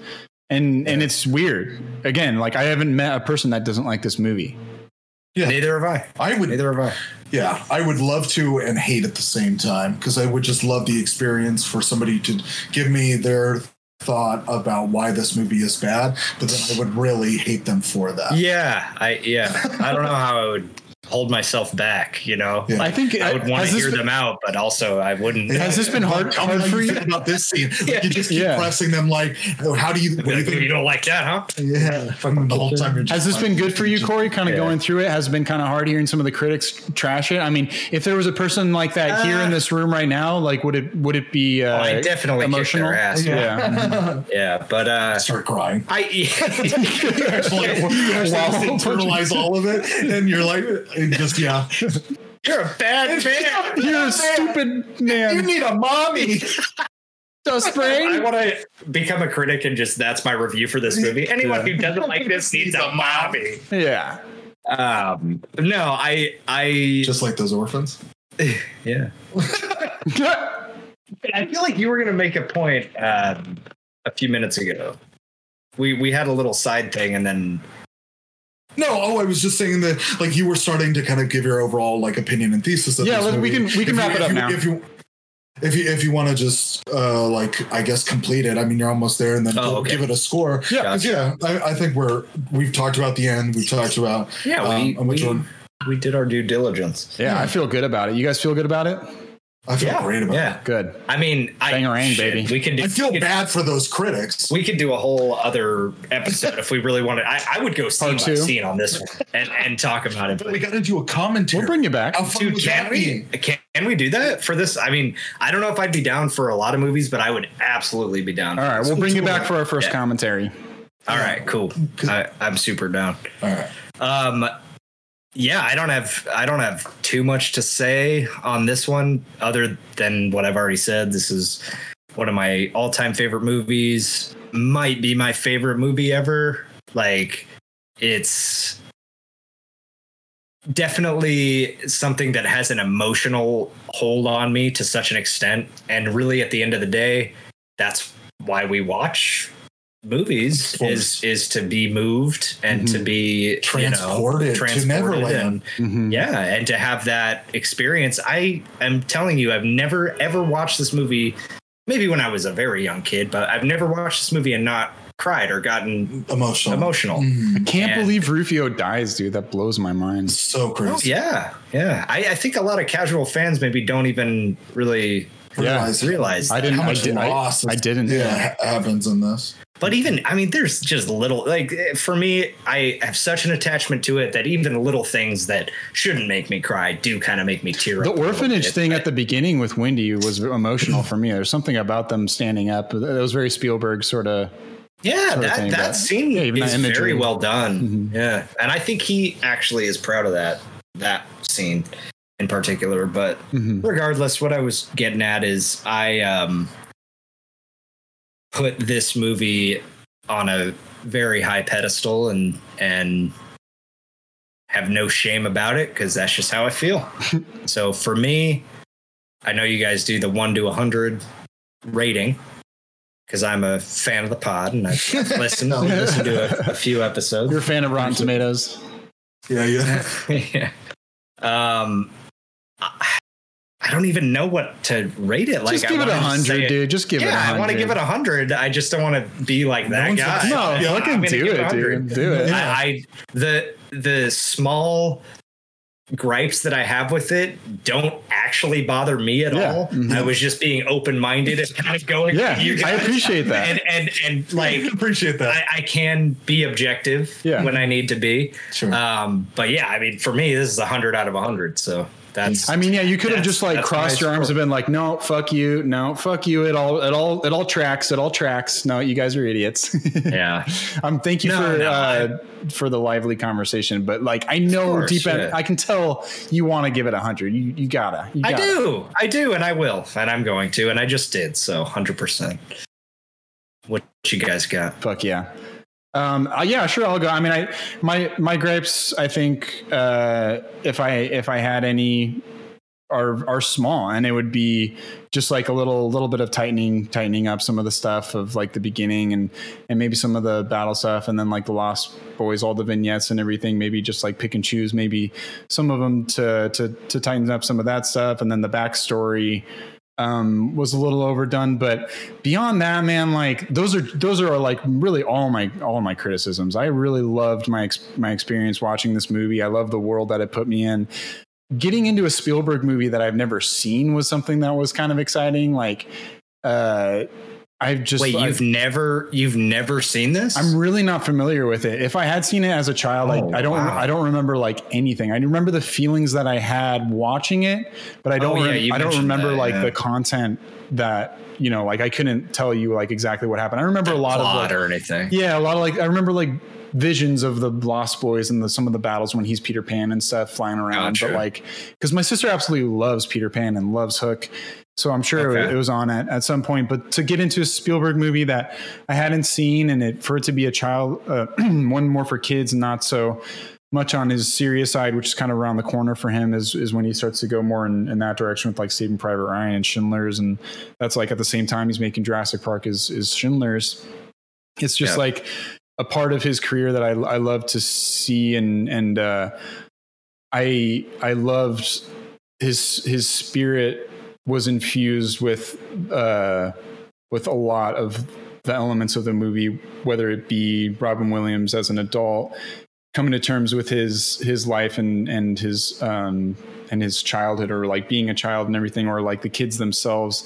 It was all very natural and it all felt uh fun to be a part of. And um whether it be the score or the sets or the casting all these things are just like the structures of a movie excellent man like fucking excellent i can't say Yeah. enough like from top to bottom like the cast is absolutely perfect like i am it puts a big smile on my face seeing all the Smee and dustin hoffman scenes just like their back and Yeah. forth and chemistry was hilarious um, Mhm. robin williams could talk could like be in be in an empty space and like yeah your stand up Yeah. obviously is is evidence of that and you can make me laugh and make me He's make me touched. He's perfect. but to rein him in enough to to to do what he did is is also Yep. difficult as a director and this was at a, such a great time in in his career Um, but I love adventures. I love fantasy m- movies. Once I got to Neverland, yeah, it was it was one of those things. I I, I love the effects of him coming up to the to the top of the mountain and seeing Neverland, the establishing Neverland shot. That was like this beautiful Totally. painting. Oh yeah. It just like it made me so happy. Like after climb after getting saved by the mermaids and very busty mermaids. Oh, so hot. Dude. um, Smoke shows all of them. Oh yeah. uh, and, and they just and go the- to town like yeah. they're making. Oh, out that's like- right. Yeah, there's like, I mean, they're giving That him is, like, oxygen, but it was very sexual. PG thirteen. I Yeah. know, right. I mean, you don't need to tell teens. Spielberg about the, Yeah. the PG 13. He knows all, all about that, the PG 13 rating.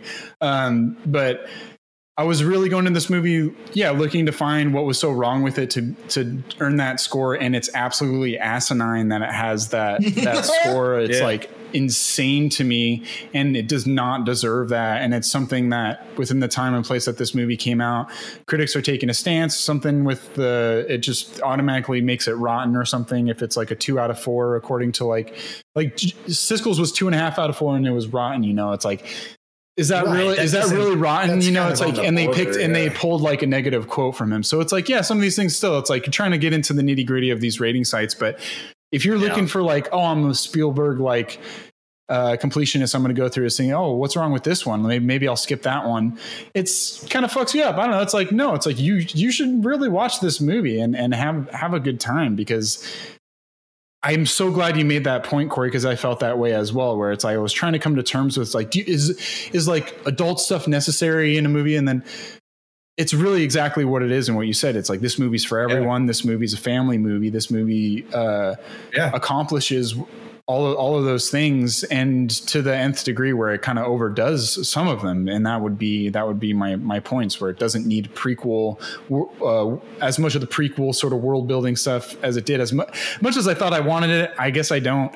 Um, and I don't really need to know a lot about that. Maybe in this movie if they had some prequel to Peter Pan maybe maybe or, or something like that but uh, yeah loved it. Great great great time. I'm gonna go 78% Solid. Solid. Of course, you know, I like I said since my last uh, guest appearance, I've gone back and listened to all your guys' uh, old episodes and new episodes, and 78's got to be one of the higher percentages. I'm I've really leaning from toward towards a low like Yeah. 82. I was trying to do like 78 to 82 range. No, For you, I'll do 82. I'll do 82 for you, Corey. Since since it's glad I spoke up. I'll do it. I said something. I'm I'm uh, Yeah, we- on on a good day. On a good day. That's interesting that you bring that up because uh, you're right. Like I think a majority of the time we're in the 70 range if we like it because we're there's yeah, the Dude, no, we've tra- we've trashed we've trashed some movies like we've trashed some movies for Yeah. sure. I, Yeah, I fucking absolutely. hate it. Like American Outlaws was not my cup of tea, and like Saw, I don't think I gave a good. I think it was really really low. Um, Men in Black, I don't know. I feel like I've gone low, really low on the ones I You, don't like. you did not like uh, Lion King. I hated Lion you King. That's were not right, a yeah. fan of that one. I hated Lion King. I did not hate this movie though. Well, and I I far that. from hate. I love this movie. Hell yeah. Um, one thing that really got me emotional about this movie is that I just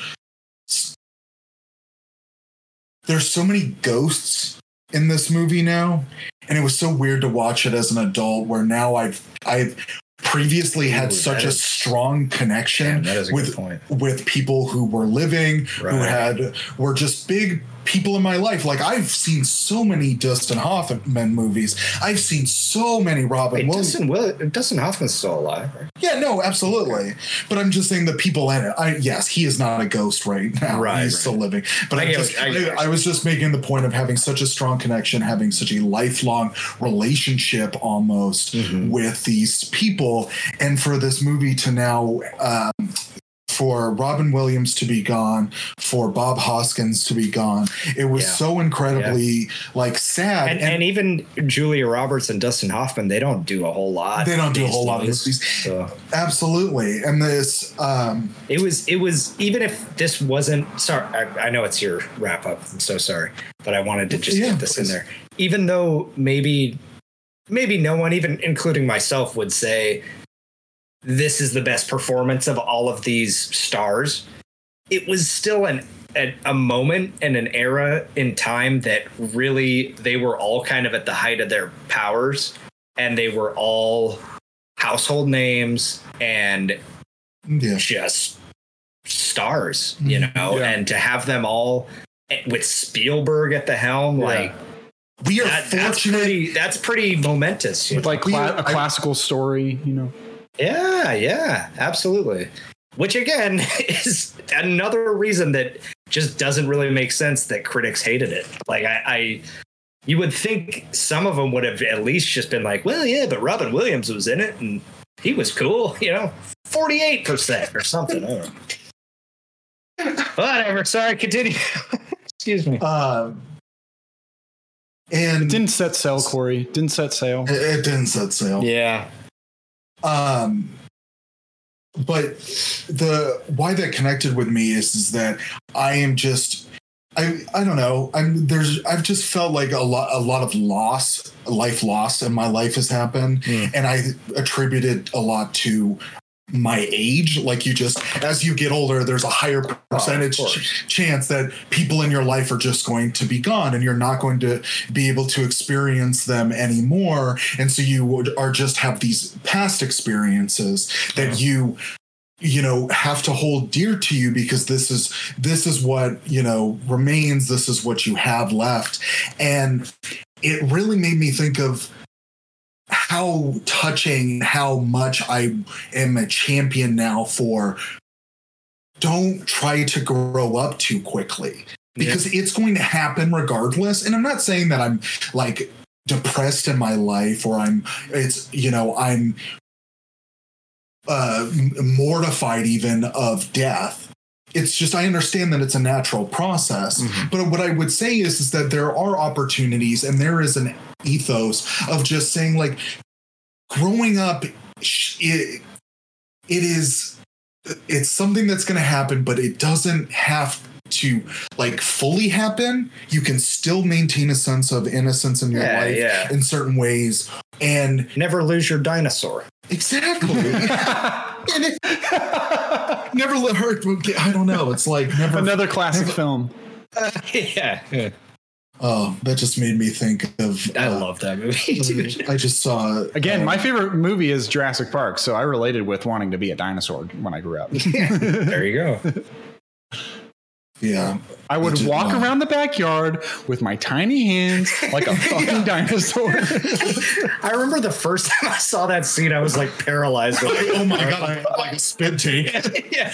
because the line delivery is, is like he ye- is yelling now Uh, his he is his parents yelling at him Yeah. and it's so in he you'll never be a fucking dinosaur I yeah oh man because that's that comedy where it is just It's, so it's just too real. it's real.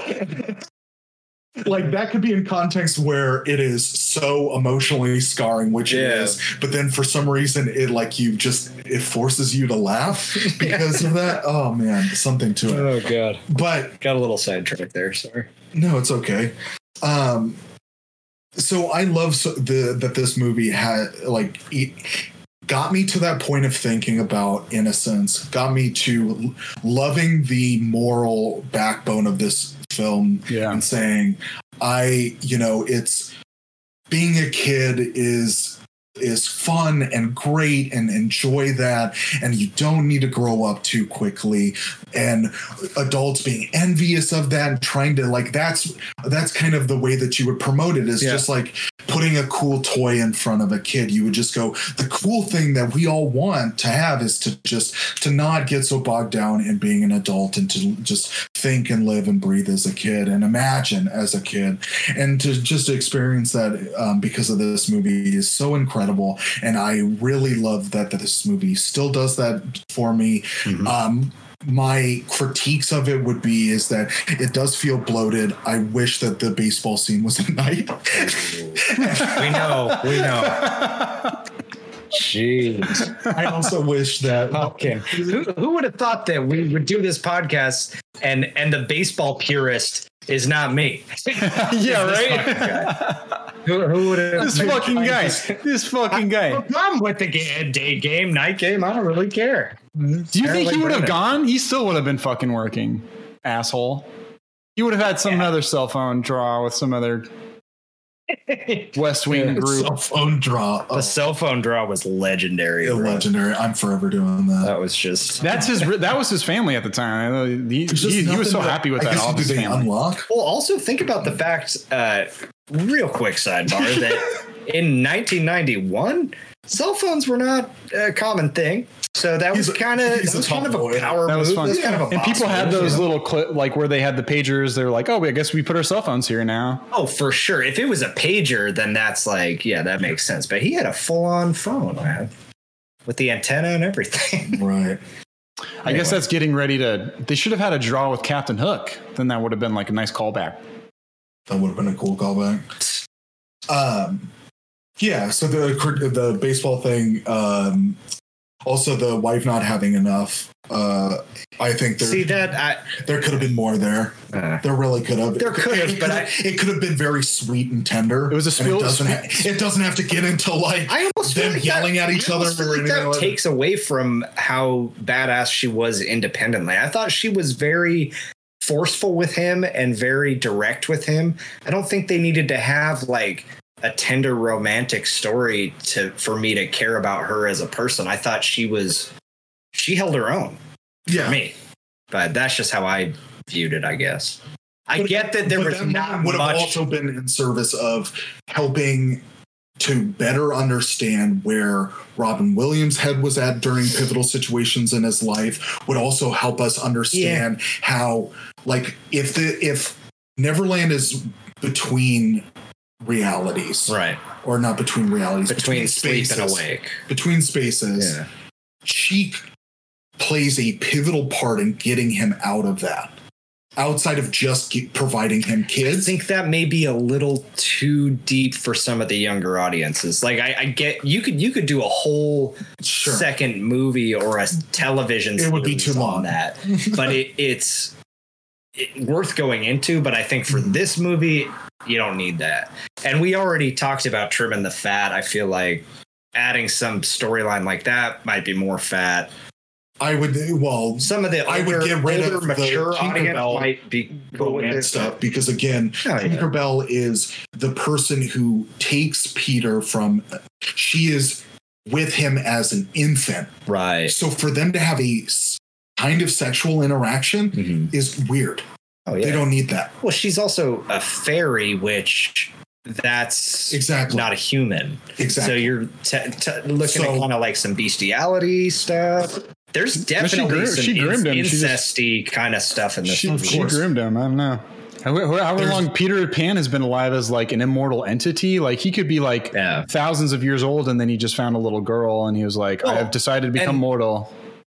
The which entire is what you would give it. That would be kind of a, a thing that I'm pitching is that that would be the moment that you would give to her is like that's some like a big part that she plays in his life.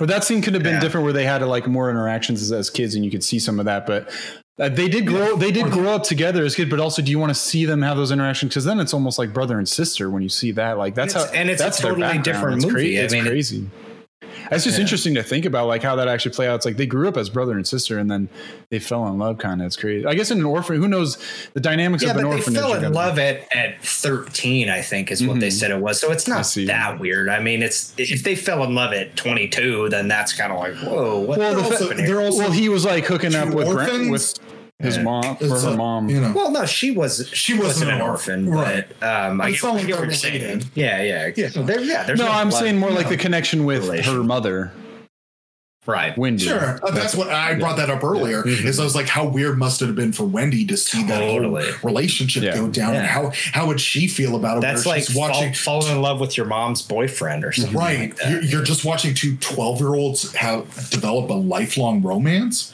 That would be so crazy as a parent Yeah. to see. And then I also thought, yeah, again that that fanfic of like I mean, T- Tinker you know? Tinkerbell and Peter Pan, like kind of like looking after the Lost Boys together. I don't know. It was something like I was like, I guess they are kind of like the ones that the leaders of the bunch that the fact that she's got this crush on him is like, I guess, kind of. But then, like, why am I thinking about Yeah. this? Oh my god, why am I some- thinking about this? You know, there's some blurred lines for sure as far as relationships. And I, I wanted to say love triangle, but it's not even really that. It's just kind of like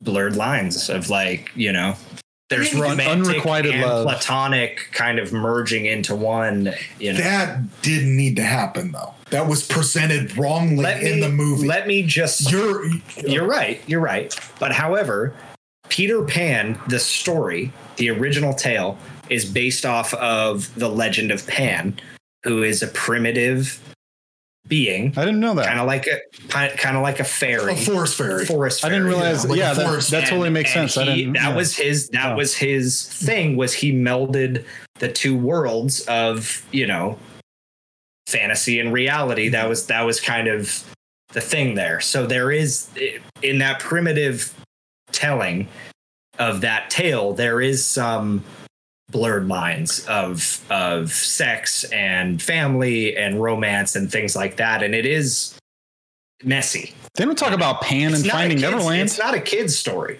but Peter Pan is a kid's story, and that it's very loosely based off of that Mm-hmm. mythical account. But it's you know, yeah. I think this movie kind of tapped into the the original Pan mythos a little bit more than the Peter Pan story did initially. Totally. So Regardless, there's a somewhat sexual relationship with Tinkerbell. Doesn't need to exist. yeah, no, There's a we- there are weird uh, glances and exchanges between Peter and old Wendy.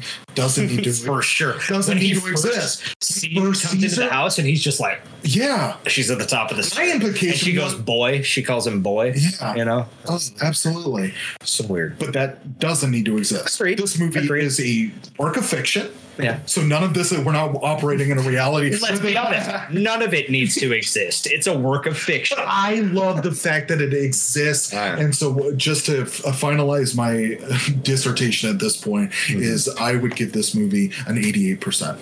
Cool. Love that. Love that for you. It would have been. Uh, it would have been. are a you still there? It would have been. A, no, you guys. I'm, yeah. You guys keep doing your thing. Would have been hundred percent if the baseball game was at night, though, right? It would have been hundred. Yeah, exactly. It, uh, minus 12 points for the daytime. Yeah, that was about minus twelve. And if like the Oh, mom was like coaching the baseball team or, or something like that, and been like, "You said you were going to be here not only to watch the sun, but watch me coach." And I don't know. I'm just going to stop rewriting. I'm sorry. Before we finish, I I brought up IMDb trivia, and there's some fun things. You guys mind if I read some fun things, and and then we'll say goodbye? Sure. I love fun things. Uh, kissing couple who began to float when some fairy dust lands on them were George Lucas and Carrie Fisher in a cameo. Um, when the Bannings fly to England, the pilot's Wait, voice. What did you just say?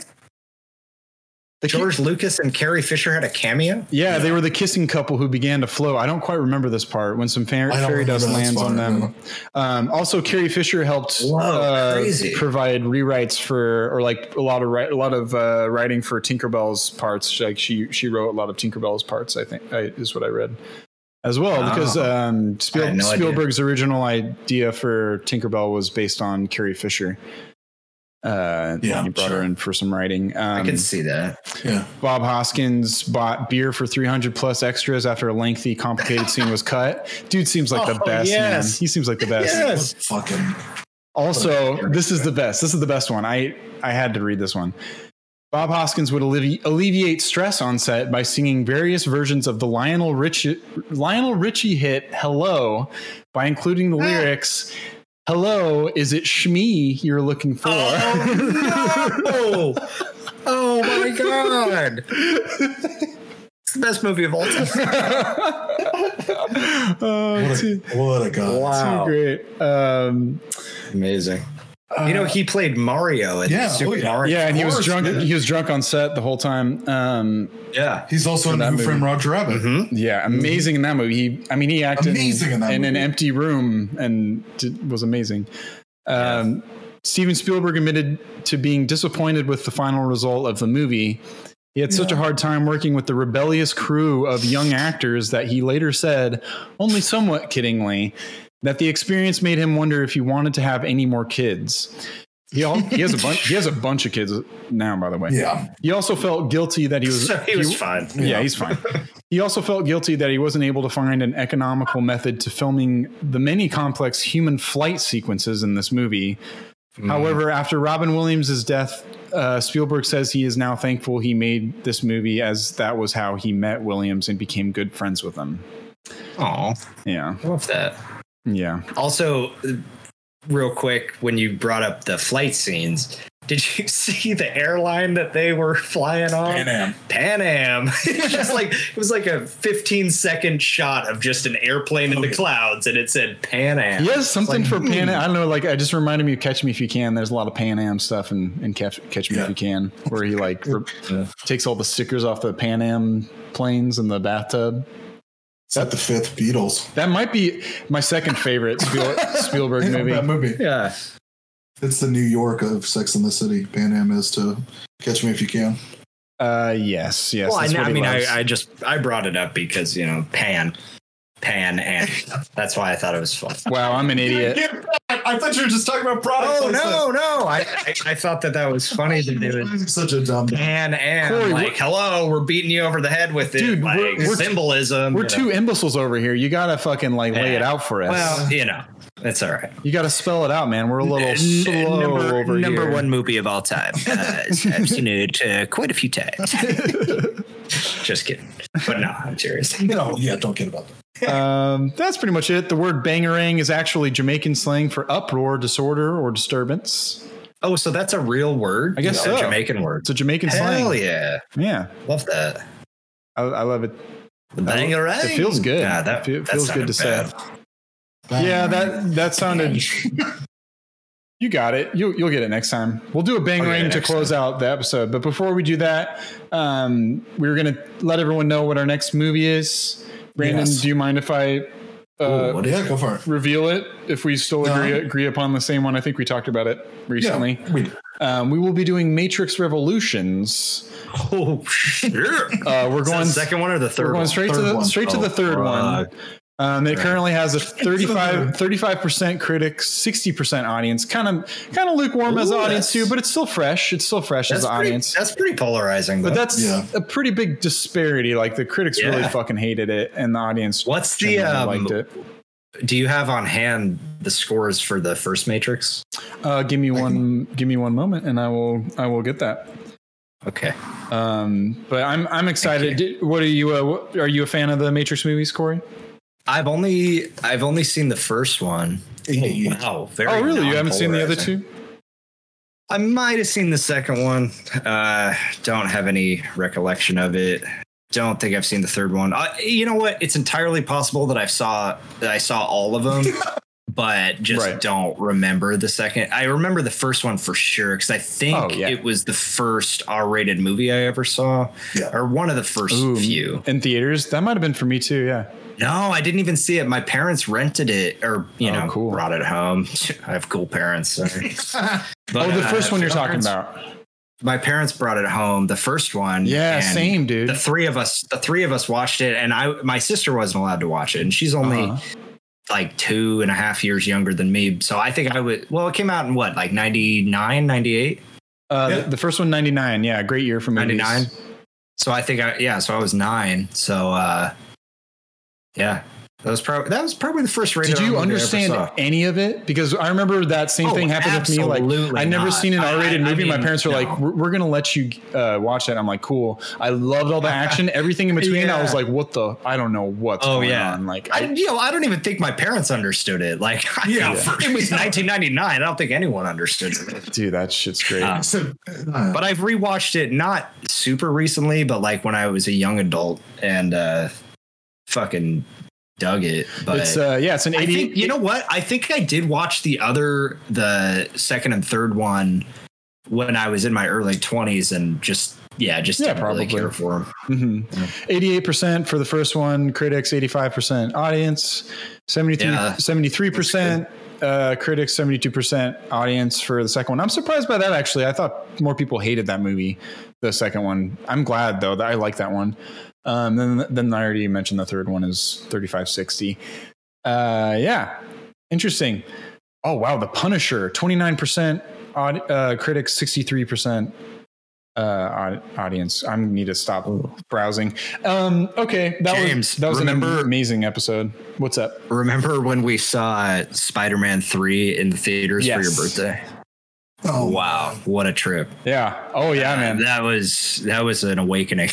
The thing about that is like I used to like cringe thinking about that, but now it just like brings me like I don't know. I think it's so funny. that was iconic. because we all That- we can I- all remember that. Like there's so many other birthdays and movies and shit that Oh, we just yeah. like don't really remember. We're just like, what did I do that year? Whatever. We all remember going at Dude, midnight to see fucking Spider-Man 3. I made such a thing out of it and I brought all Yep. all my pals and, and everything. and we all hated it. yeah. Well, I don't. I would. I don't know if we all hated it, but we all were like, "This is not what we were expecting." No, and it is what it, and all that's dancing and everything. And we had like at least ten people in the, The back, in the back, bar back right of the theater. And I remember there was a point yep. when that started happening. We all cracking up, and everyone was just looking back up at us, and whoever was still trying to take it seriously at that point. But it was good memories, man. I don't. There's there's not. I mean, like. I don't have a. I've seen a lot of movies. I probably have a lot of memories in movie theaters if I really think about it. But that's definitely one at the top of my list because Yeah, from that point on, there were movie, there were superhero movies coming out on my birthday, May fourth, Star Wars Day, every year. To this Ah, date, yeah. there's been superhero movie coming out on to kick off the summer, and that was Yeah. that was kind of the beginning of the of of the whole. Not not the beginning, but that was that it- was definitely peace because that was the third one by that point. that might have Iron been Man our, you know, that might have been collectively as our as our friend group our first like uh you know moment almost like where we had a shared experience of like wow we were expecting something great and it was really not that you Yeah. know that might have been the first time where we were like we all kind of went through that together yeah, because I mean, at that point, I I, still I, still love think about it from time to time. Like I I remember being with all the homies and watching Spider-Man 3 for James's birthday and yeah. wow, we what a what a weird thing that was, you know. Yeah, I mean, I, I when I saw Batman and Robin as a young child, seven or eight years old, that was one of my first uh, theater experiences. I loved that movie, and then it like seeing it, seeing it probably as an adult is just like, oh, oh wait, I still kind of know, like I- it, but you know, it's it's I shouldn't. I know it's bad, but uh, Yeah. it's just those memory memory. One, Those memories attached and the and the feeling of like and the Lost World Jurassic Park to speak of Spielberg as well. This yeah, like movies I were just like that movie when it first came as a child you just like reserve your nostalgia for it and and Sure. I, I don't need to get defensive about it but i understand that i'm like have completely weird sort of mixed or like sort of uh just the the feeling of being in a theater for the first time and that how loud it was and as a, in my Sure. in your in your little childlike ears uh but anyways we're we're going going long into the the beauty Yeah. and magic of movie making do you have any fun movie theater stories Yeah, I was actually just going to mention one. I um I saw Flubber when Oh, that yeah. first came out, and that was for my birthday. Um, I I don't remember how old I was, probably five or 6 I don't I don't know what year that one came out, but um, I remember going to that one with the fam for my birthday and not liking it at all. Just Yeah. thinking Ooh. it sucked, Ooh. you know. Too corny. Yeah, And then it's also I was a off of, kid. like, a I was a kid, but I just was like, I love Robin. I love Aladdin. Dude, this Yeah, is the I same year as uh, as Lost Did World. not Lost care World for that movie. 97. I think it was around that same year. 97, 24% Yeah, critics, that- 33% that sounds about audience. Everyone hated it. Yeah.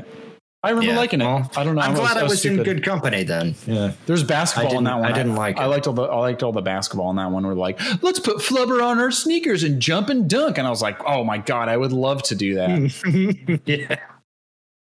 I, I think the best uh, the best movie I ever saw in the theaters in that critical age of being a kid was The Pagemaster.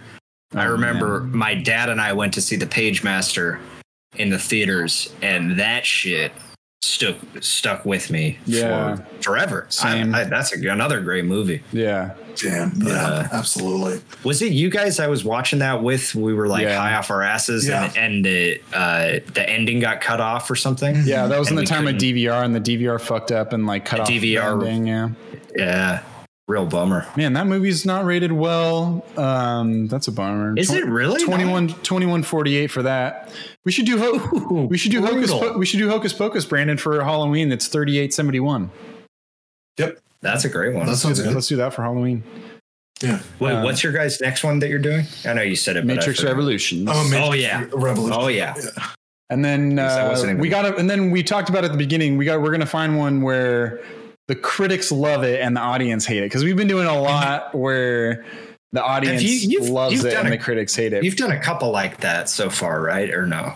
Uh, the ones that would fit that description, I, I have Very few. Well, Spring Breakers was like Yes. Spring Breakers was like Spring, that. Spring Breakers, Cosmopolis, I believe. Um, the critic, the critics like So that the, one, the and the heady, the headier movies. Very heady movies, yeah. and then we've just Yeah. been, been kind of on a string of uh, the opposite of, of that. I think lately Mm, was mhm. was about a boy critics. Did critics like that one?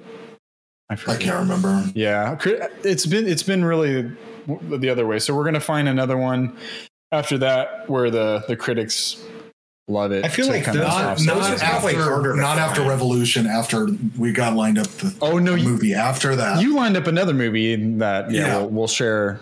That We'll actually share that has that actually has Oh, a that's a, that's a secret, huh? yeah. Okay. that's actually has a relation to this movie in in a way too. Um, Oh. But I guess that'll be a teaser.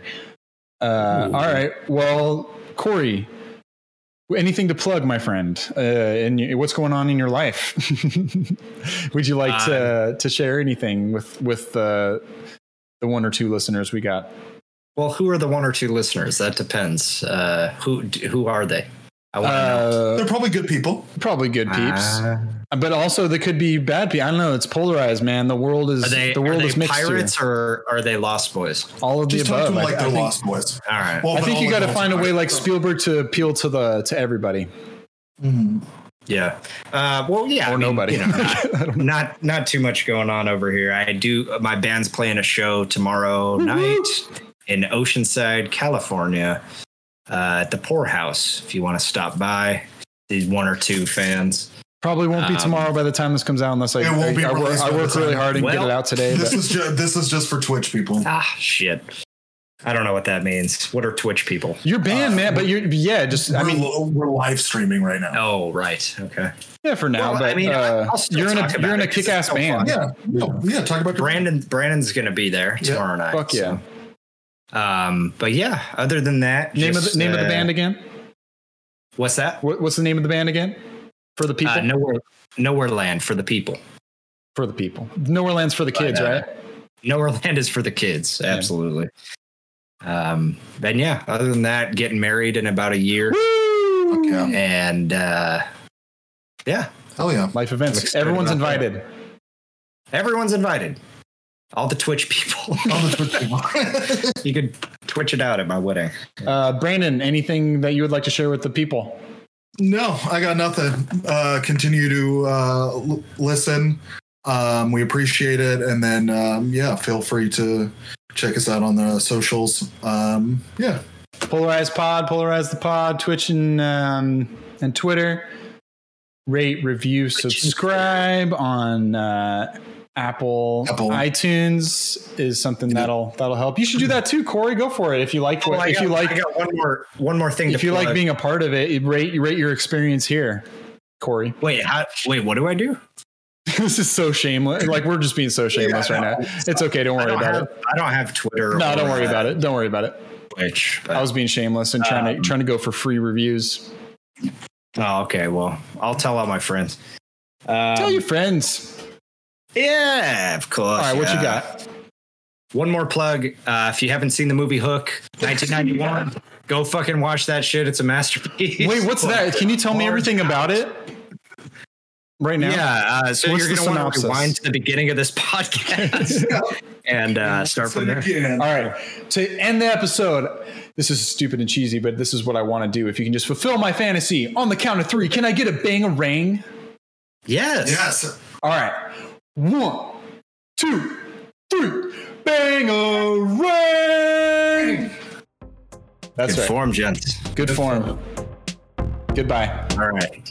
Good form and goodbye. Good form and goodbye.